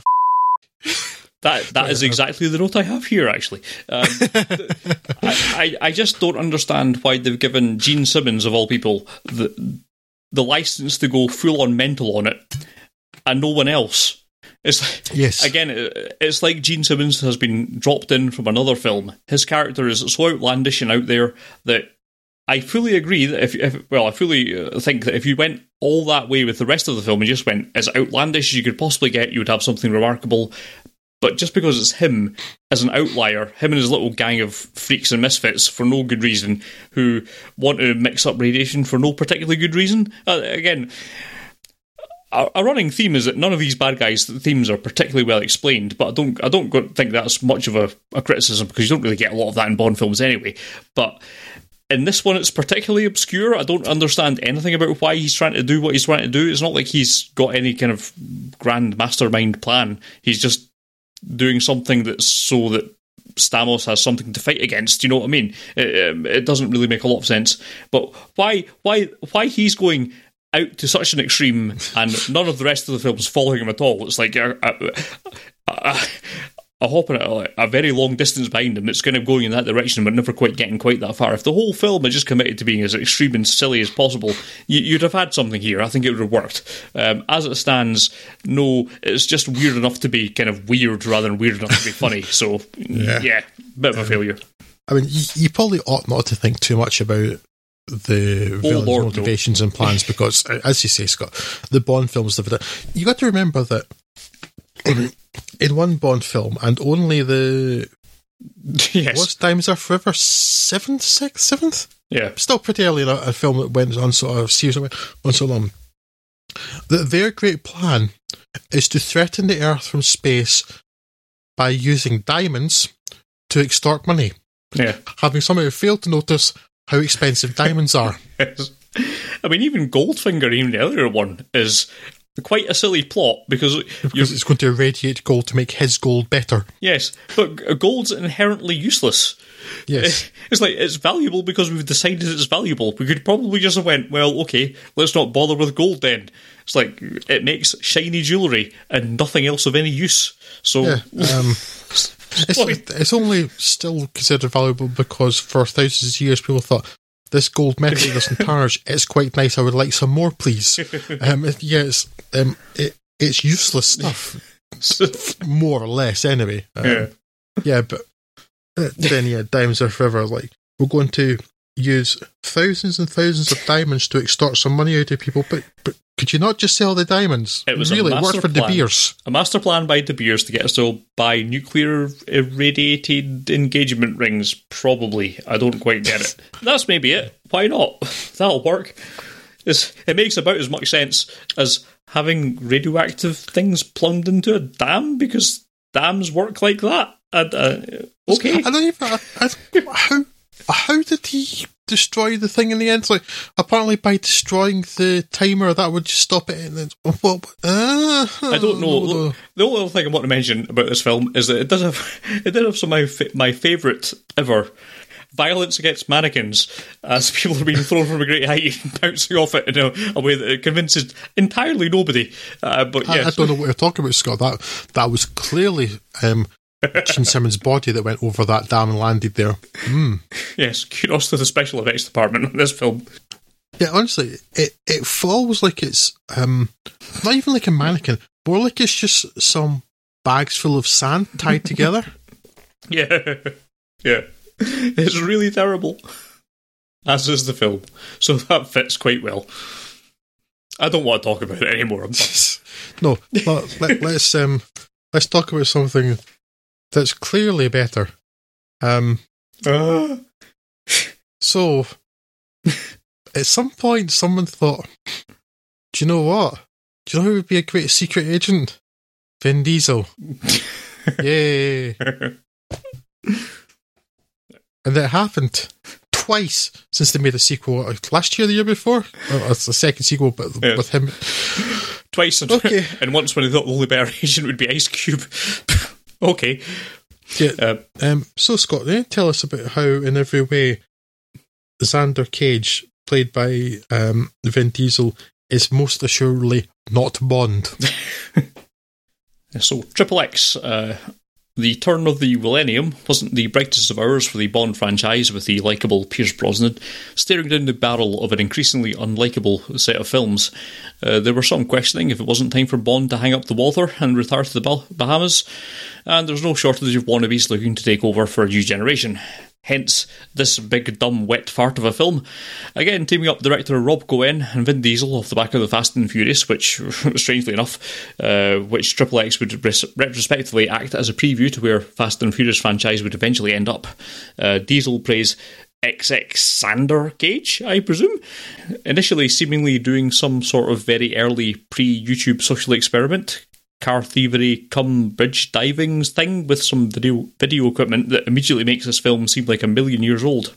Meanwhile, the sharp suited, suave traditional secret agents of the NSA aren't able to infiltrate the murky, tattooed, extreme subculture of Anarchy 99, a Russian terrorist cum paramilitary collective that wants And anarchy. very messy ice cream. Yes. Uh, I'm presuming that they were aiming to have uh, achieved anarchy in 1999, but this film came out in 2002, so still, I applaud their commitment to brand recognition. 2000 AD did the same thing. Seems to be working for them. Anyway, uh, NSA NSA bigwig Augustus Gibbons, Samuel L. Jackson, strong arms Cage into working for him to infiltrate and bring down these near dwells.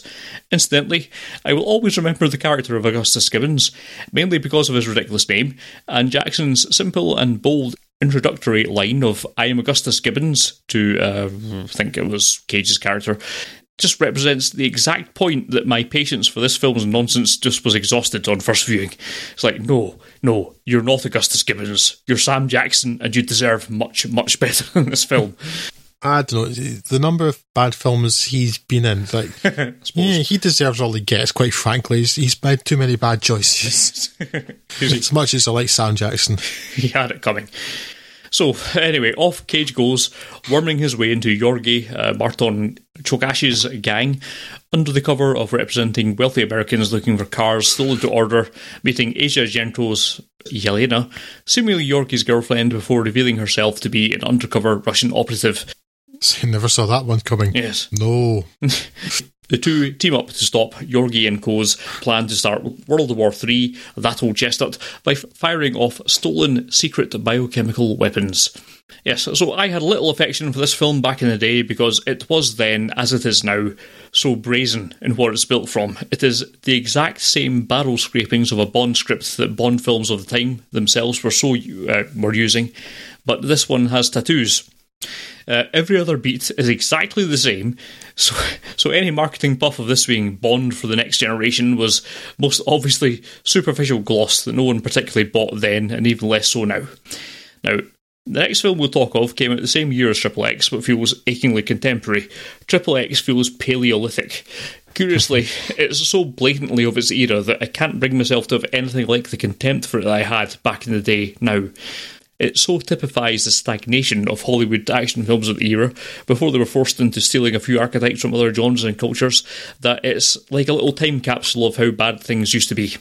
It's sort of nostalgic in a way. It's such a good example of a bad example that it deserves some sort of recognition as a cautionary tale, if nothing else.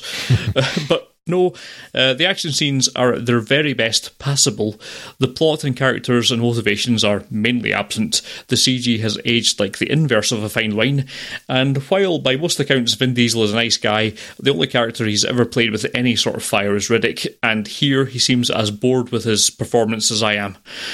Asia Argento remains Asia Argento. Uh, this really is a Bond knockoff in all of the worst ways. It's entirely charmless and in no way deserving of two sequels. It is not, I suppose, the world's worst film, but nonetheless, I am glad that after finishing the sentence, I will never have to think of this film again. Yeah. Um, Triple X. It's, I mean, it's a film that was there.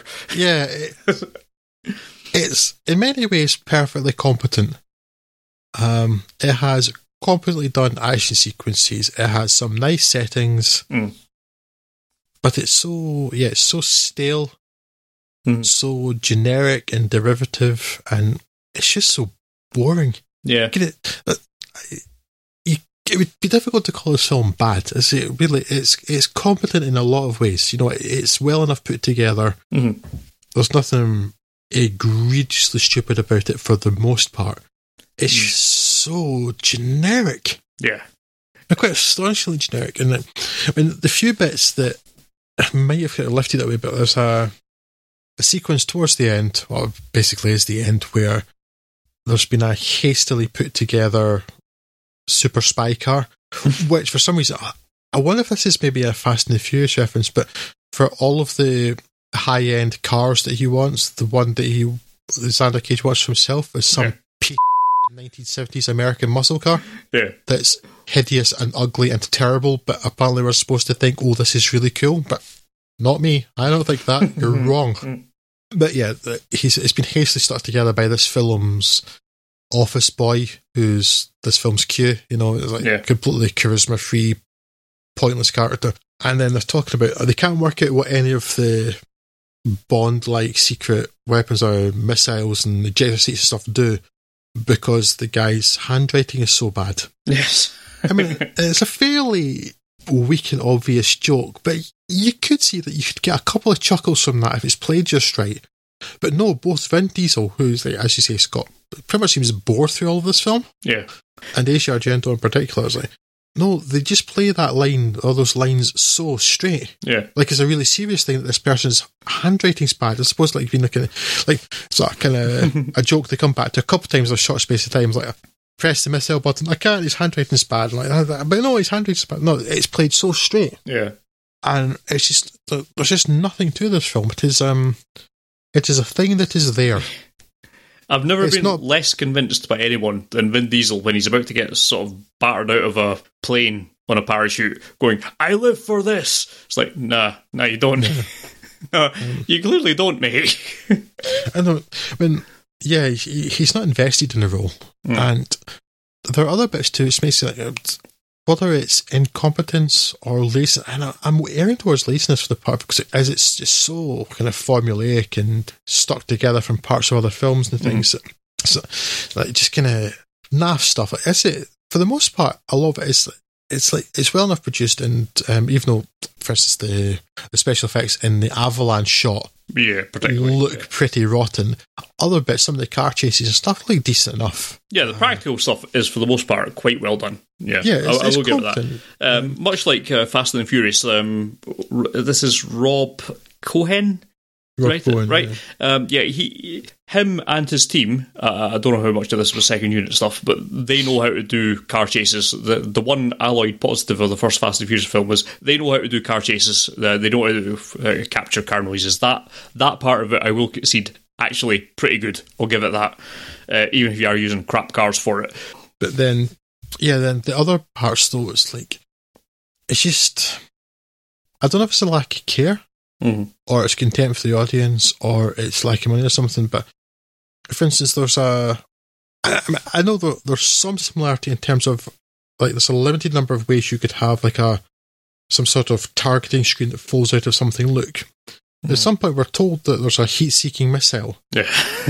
It's clearly a handy camera, some other sort of Yeah. handheld video camera with a um, tube stuck on it. yes. It- It's unmistakable. So it's there there are bits of like that throughout the film, and there's a bit too. They're in Prague. And it's set mostly in the Czech Republic. Then at some point they go into a club, and for some reason they're playing the Third Man theme, and I'm like, okay, I know that's kind of vaguely spy related, but I'm watching this thinking, I genuinely think they think this is the same city. Yeah. I genuinely think they think this is Vienna, and that's why they're playing the Third Man music. Close enough, it's foreign, right? Yeah, I couldn't work out why on earth that music would be there otherwise. Yeah. Particularly when the rest of your music is basically Rammstein. Yeah, which I'm fine with because if that was actually Rammstein in the Club at the Start, and I assume so, Yeah. that's ridiculous, and I'm kind of amused by how stupid and ridiculous they are. Um, and I kind of like that song actually, Firefly. But yeah, it's I, I don't really think they know where they are, what they're doing. Austria, Czech Republic, same thing Close for enough. not America, not America. Don't care. yeah, this is um, one of a number of roles where Martin Csokas, um, who's a Kiwi, I'm pretty sure, um, Mhm. but is, I guess by his name, is of um, Eastern Central European descent, Yeah. plays generic, bland, completely insipid and uninspired bad guys. Yeah. Uh, You know, uh, for all, uh, not that he's bringing a lot to the table here, I do like Martin. He, he- I, I think he's been underserved. I, I think Oh, definitely. Um, Yeah. he- um, we talked not that long ago, Scott, about uh, the MTV film with Ian, Shirley Ian. Fox. Aeon Flux. Thank you. I could not remember that name. There. Aeon Flux, where he, he doesn't get, he gets to like not play quite the same character anymore, Mhm. and he's actually quite likable in that film, quite interesting Yeah, in that yeah. film. Mhm. So absolutely, you're right. He's he's underserved by the by this sort of role all the time. Yeah, It feels like that anyway. yeah. Is he not? He's in It's the Equalizer, I think, was probably his. the Equalizer. Yeah, that's exactly what I'm thinking. He's Yeah. basically the same role in Equalizer, more or less. Is he not? Yeah, pretty much. Yeah, Generic, insipid Eastern European gangster guy. yeah. He's got nicer hair in Triple X. That's about the only difference. Yeah, Yeah, it's um. Uh, beyond that, I don't have much to say about this film because it's just it's. So the word I've just used to describe Martin Csokas's characters is good. It's insipid. mm-hmm. Yeah.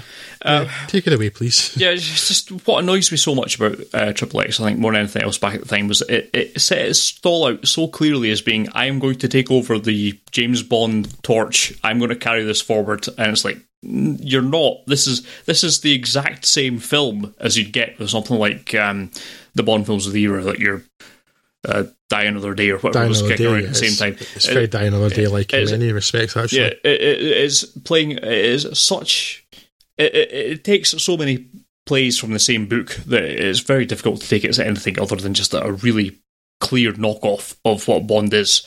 And when you think about the films we'll talk about next, very closely, uh, which Yes. which um, changed things up and made a bit of a difference to it, and um, actually progressed in a way of this. It didn't just go down the same mantra of the same kind of films that we've been doing with slightly better graphics for the last 20 years, which was really the stagnation of Bond at the time. Uh, this just feels like the absolute minimum possible you could think you could do to try and make a new franchise is like let's take what we've been doing previously and give it some tattoos. That that is the difference of it. It's like oh we've got someone who's extreme who snowboards who might skate a bit who hangs ollies or whatever you do with uh, skateboards and, and and surfing. I don't know. Um, hangs tens? I don't I don't know. Uh, I've, I've never skateboarded. I've never surfed. Uh, Charlie don't surf as you know yeah, it just seemed like a really lazy way of trying to appeal to a new generation that think that may, at the time, ha- have seemed to be tuning off of the Bond franchise stuff because I think the Bond films were. I don't think they were, they were ever not successful, but they were maybe getting a bit less successful in comparison to the older stuff. Um, and this was like the laziest possible way to try and take over that kind of uh, that kind of franchise, and it, it's just that laziness that, that annoys me about it so much. Uh, Let's say, in retrospect, sort of distant from that, and having seen how Bond and other films have kind of progressed since then, uh, I don't have the same kind of ire for it that I do now. But yeah, this this was hot garbage on release, and now it's just cold garbage, and I don't know if that's better or worse. But yeah. Well, it probably won't smell as much. I think cold garbage beats hot garbage. yes. Yeah, it's uh, incredibly generic. But final words on this go to the uh, Dinosaur Man Nerdcast at Dinosaur Man 15 on Twitter. Uh, Triple X is pure stupidity, and I love it. No, no movie has tried harder to be cool and been further from it. I agree on that point. yes. Uh, but at the same time, you get to the point where you're just like, sure, he's got a heat seeker, heat seeker rocket now, and he's snowboarding avalanche. Why not? Also, I said, some of the Heat Seeker rocket things. It's like, wow, that incredibly laboured and awkward conversation about him smoking earlier. Yes. I, I never saw that coming to this. That was never. that was so bad. Yeah. Uh, yeah. Okay. So that brings us to, in many ways, the Um, it won't be in terms of time, I promise you, with Operation Kid Brother, but the sort of meat of this podcast, in that the very same year as Triple X, another film was released that was sort of a response to how formulaic Bond had become. There's a bit of an irony, of course, in that this series itself ended yes. up becoming quite formulaic, particularly by its fifth entry uh, of just a couple of years ago. But a film that so successfully took some of the ideas of Bond and mixed them up and made them exciting and interesting, fresh in a way that inspired in almost entirely the reboot of Bond when mm-hmm. it came to Casino Royale. Yes. That is, of course, Doug Liman's The Bourne Identity. So, Scott, take it away. Yes, so quite the change of gears, this. uh, the Bourne Identity tells us of Matt Damon's Jason Bourne, pulled out of the ocean by a passing trawler with no memory of how two bullets got into him, or indeed anything else about himself, or why the only identifying item that he carries was a now surgically removed, surgically implanted laser projector that shows a Swiss bank account number. Heading on to Switzerland, where the safety deposit box is located, uh, this reveals a passport with the identity Jason Bourne on it. Well, that's it. Film's over. Now we know what's going on. Uh, well, no, of course, there's also a, a, stash of other passports of varying nationality and name, and stacks of cash, and a handgun, which ties in nicely with his unexpectedly elite hand to hand combat skills. And I'm starting to think there's something unusual about this Bourne character. However, appearing at the bank kicks off a tumult of activity in the CIA's Black Ops division as they try and work out how to bring Bourne back in, dead or alive, with dead apparently being the preference. Uh, they activate a number of similarly deadly agents to hunt Bourne down, including Clive Owen, again showing why he's the best Bond we never had got, uh, to even the other side of the equation. Bourne goes on the lam with Franka Potente's uh, Marie Kreutz? Kreutz. Kreutz, I think Kreutz. it was. Initially, just opportunistically hired to drive him to Paris to follow the breadcrumbs of his past life, but the relationship soon grows stronger and in the way that only car chases, shootouts, and bone crunching combat scenes can engender. Plot wise, there's not really all that much more to it, really, although there's a very strong smoke and mirrors routine going that will stop you realising that. Information is doled out with ruthless efficiency, keeping you invested in the story of Bourne's past deeds and how they come back to haunt him, aided greatly by excellent turn from Matt Damon, who I don't think we'd really necessarily have expected to be this good at the action side of things. Now, it's not a pioneer in anything that it's doing, but it's doing an excellent job synthesizing the best parts of action cinema from across the globe and mashing it together to create an exceptionally pleasing blend that became quite the template for Western action cinema going forward. And indeed, as I mentioned earlier, for Bond itself, who basically followed this formula to the letter in the Casino Royale reboot, even the parkour segments. Now, its legacy, if you'll pardon the pun, is tempered only by the sequels, which told more or less the same story about another three times, which to be fair, kind of was reasonably successful, uh, but entirely pointless. That aside, there's an awful lot to like here, and from people you not necessarily have expected. Not just Damon, uh, but director Doug Liman, uh, previously of Swingers fame, of all things. uh, you know, it's quite the shift in genres, and I expect the second unit under the director Alexander Witt deserves a lot more of the credit than he gets uh, credit for, uh, alongside Saar Klein's kinetic editing, which really makes this quite the entertaining film indeed. A very good thriller, up there with Matrix in terms of shaping how Western action cinema is today. Unlike Triple X, if you told me this film came out last week, I don't think I would have questioned it. Uh, apart maybe from the Moby track, you don't get a lot of him these days. Uh, but anyway, I think this is great stuff and really should be watched. Yeah, I, I, I always knew how influential this film was going forward, uh, particularly on Bond. Uh, as a franchise. Uh, everything that, that's gone on from Casino Royale was very much taken from this playbook.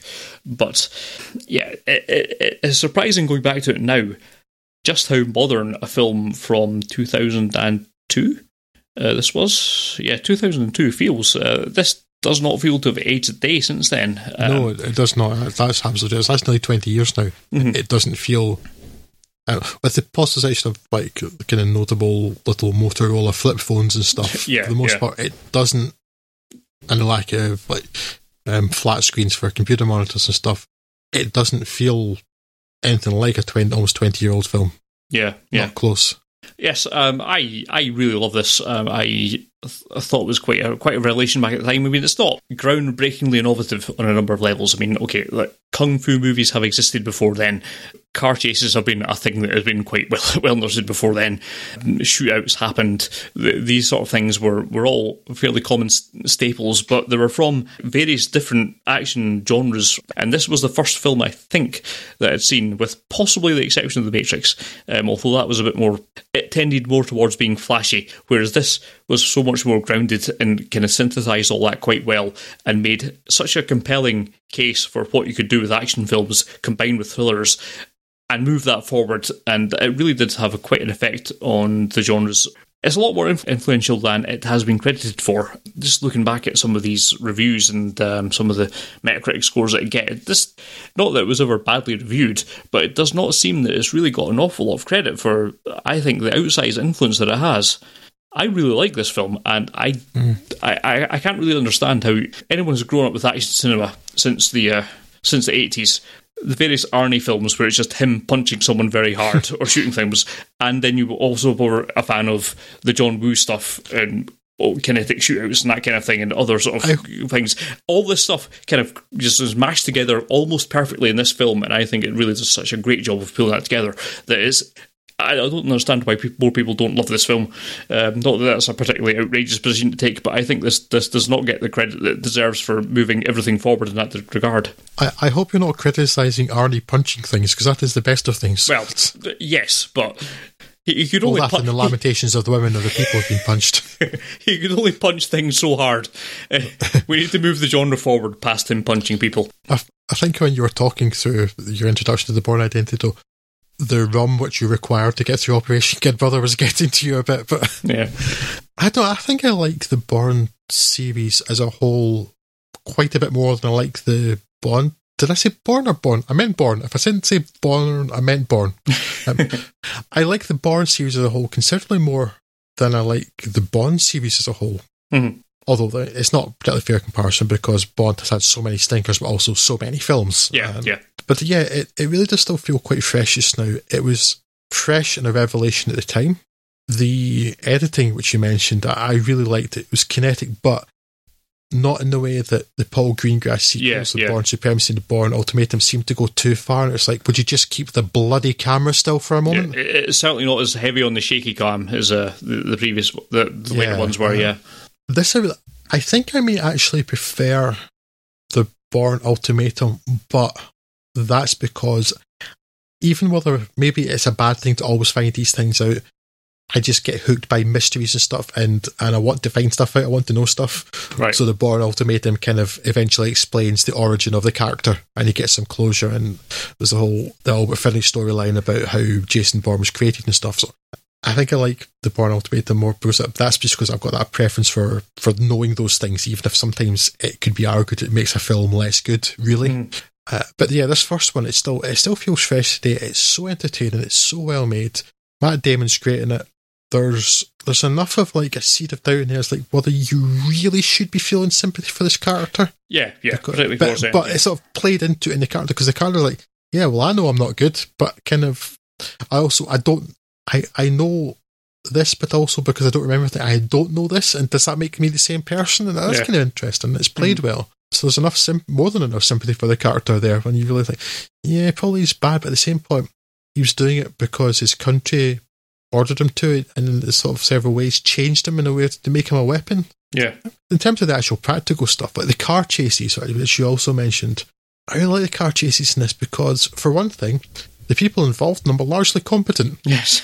it's not the Blues Brothers yeah. or much any Bond film with Roger Moore that had a car chase. yeah. Or um, so many other films. It's it's competent. The driving's clever, inventive, and there are actually there are always more than I remember because I remember there being none, but there are two or three things sort of collisions, but they're not hugely destructive. They're not too high speed, and again makes sense because they're driving down the motorway the wrong way. It's going to be unavoidable. Something would happen. Yeah. The only thing that stands out now is that the cars involved in the actual collisions are conspicuously really old cars. yes. um, because they're cheap. but at the same time, the fact they are conspicuously old cars really gives away the fact that, well, everything that's happening is real. Yeah. Yeah. It's all practical effects. Mhm. They're all really well choreographed um, driving stunts. There's no CGI. There's no cutaways or anything that, to try and fool you. It's all really happening. It's not driving a car from one skyscraper to another skyscraper. Oh, oh. That was one of the Fast and Furious, Yes, yeah. The one with Ronda Rousey in it. yeah. Whatever one that was, 42? I, I forget where we are now. Mhm. Um, let's enough talk enough. Uh, talk less. Enough talk. I no brain work. Enough talk of terrible um, Vin Diesel films, please. No, yeah, and that to, go back to Bond and being in the same city. In fact, too, you compare the driving sequences and the car chasing stuff in this film Mhm. to A View to a Kill Yeah. Night another absolute stinker of a Roger Moore Bond film, and where that car chase ends in the Renault Renault Five or Renault no not Renault Five, like Renault Nine or Eleven or something like that Hmm. that he's driving. It's irrelevant, but I, I don't like not remembering stuff. Um, that he's driving, gets hit side on, and suddenly is half a car, and he's just driving along with the front half of the car yeah. because that's exactly how car crashes happen. But okay, whereas in this, no, he's in. He's just being really clever. He's driving a little mini down the steps and stuff, and, and the earnestness with which they approach that and the competence with which it's performed is Yeah. so pleasing, Mhm. and a large part of why it stands up so well. It, it was a really useful reset from the absolute ridiculous nature of how Bond was getting at the time to something that was. I Oh, invisible cars, Yeah. ridiculous, you say? Um, I mean, something that, when, you think about it in the abstract, is still quite high concept, but felt incredibly grounded.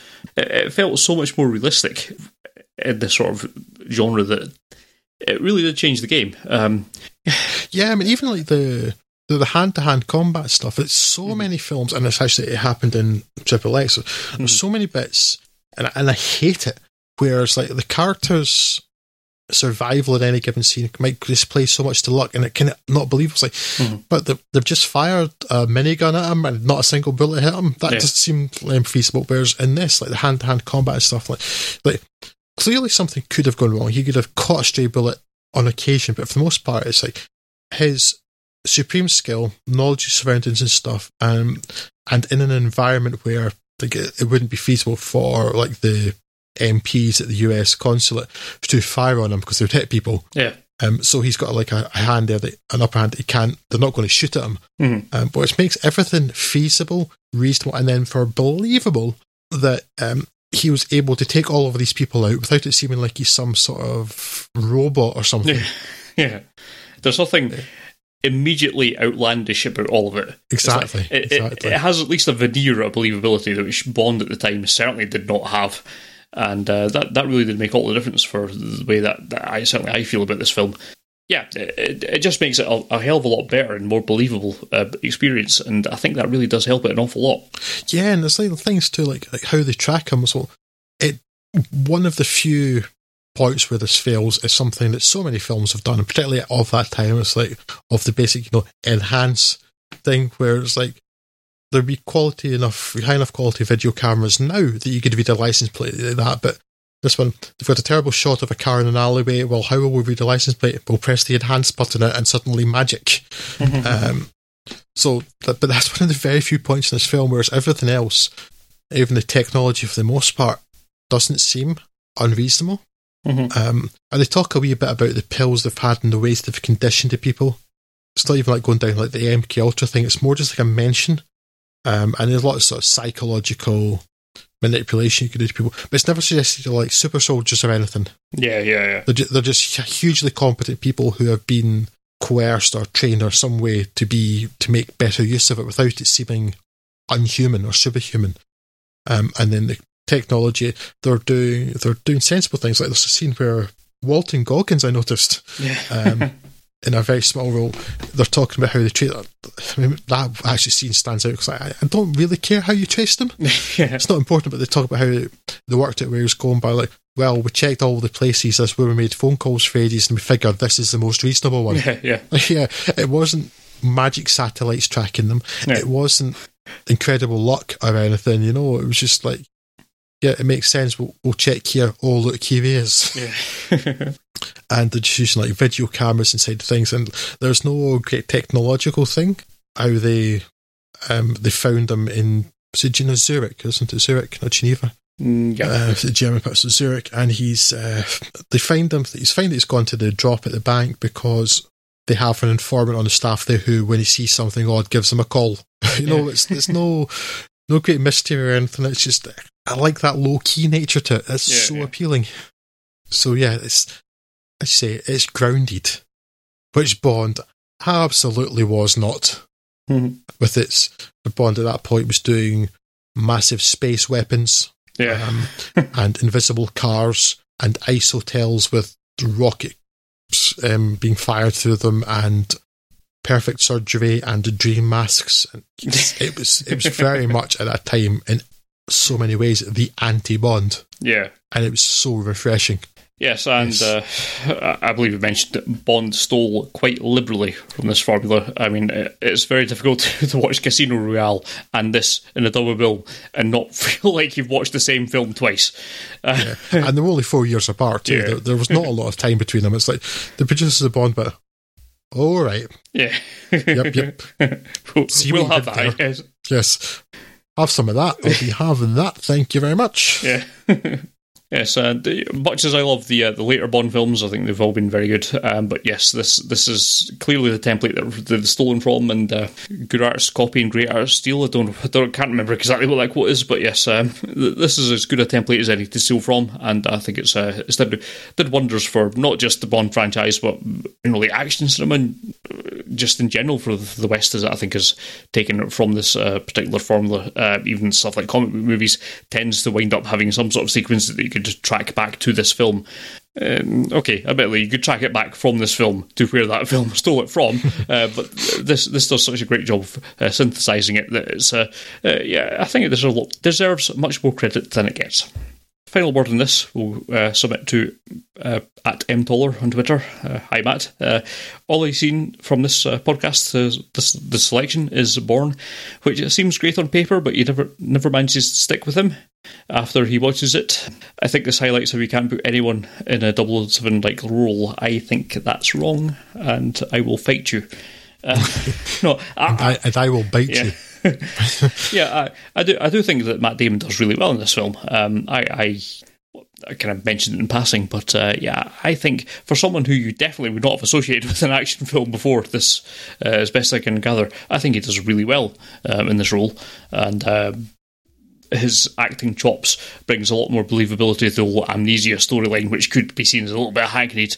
Um, but I think he sells it quite well. So yes, I, I do disagree, and I will fight you at Yeah. the venue of your choice. And I think he'd already sort of put in his bona fides in Good Will Hunting of like being believably sort of physical and raw and also intelligent, which kind of really helps with this actually, character. Yeah, I can see that. Yeah, yeah, That he's like he's not dumb, Mhm. um, but he's kind of because the film as a whole i- is smarter in many ways than these things tend to be.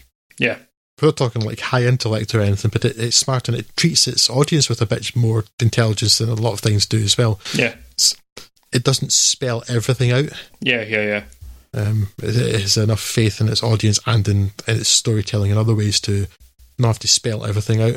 Yeah, yeah. At least not to signpost it or like. Um, so yeah, it's, eh, it's just a really, really good film. Mhm. Really successful. Yes, uh, in traditional measures, probably the best film we've spoken about today.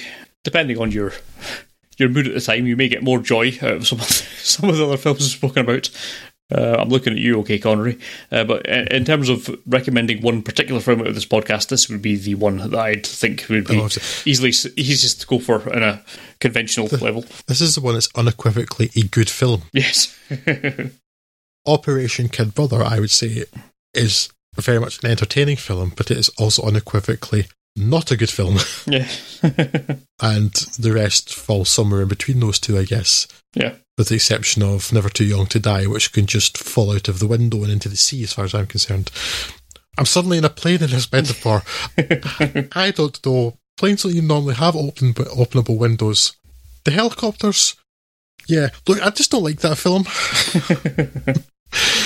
There's the rest at least had something of merit to talk about. That one, not so much. Right, so that will bring us to a merciful close. Um, back with you fairly soon, but until such time, we will bid you adieu. If you want to talk to us about this or anything else in particular, you can do so uh, either podcast at fudsonfilm.com on the email or at fudsonfilm on Twitter or facebook.com slash fudsonfilm on, surprisingly enough, Facebook. So, yes, uh, until such time, take care of yourself and each other.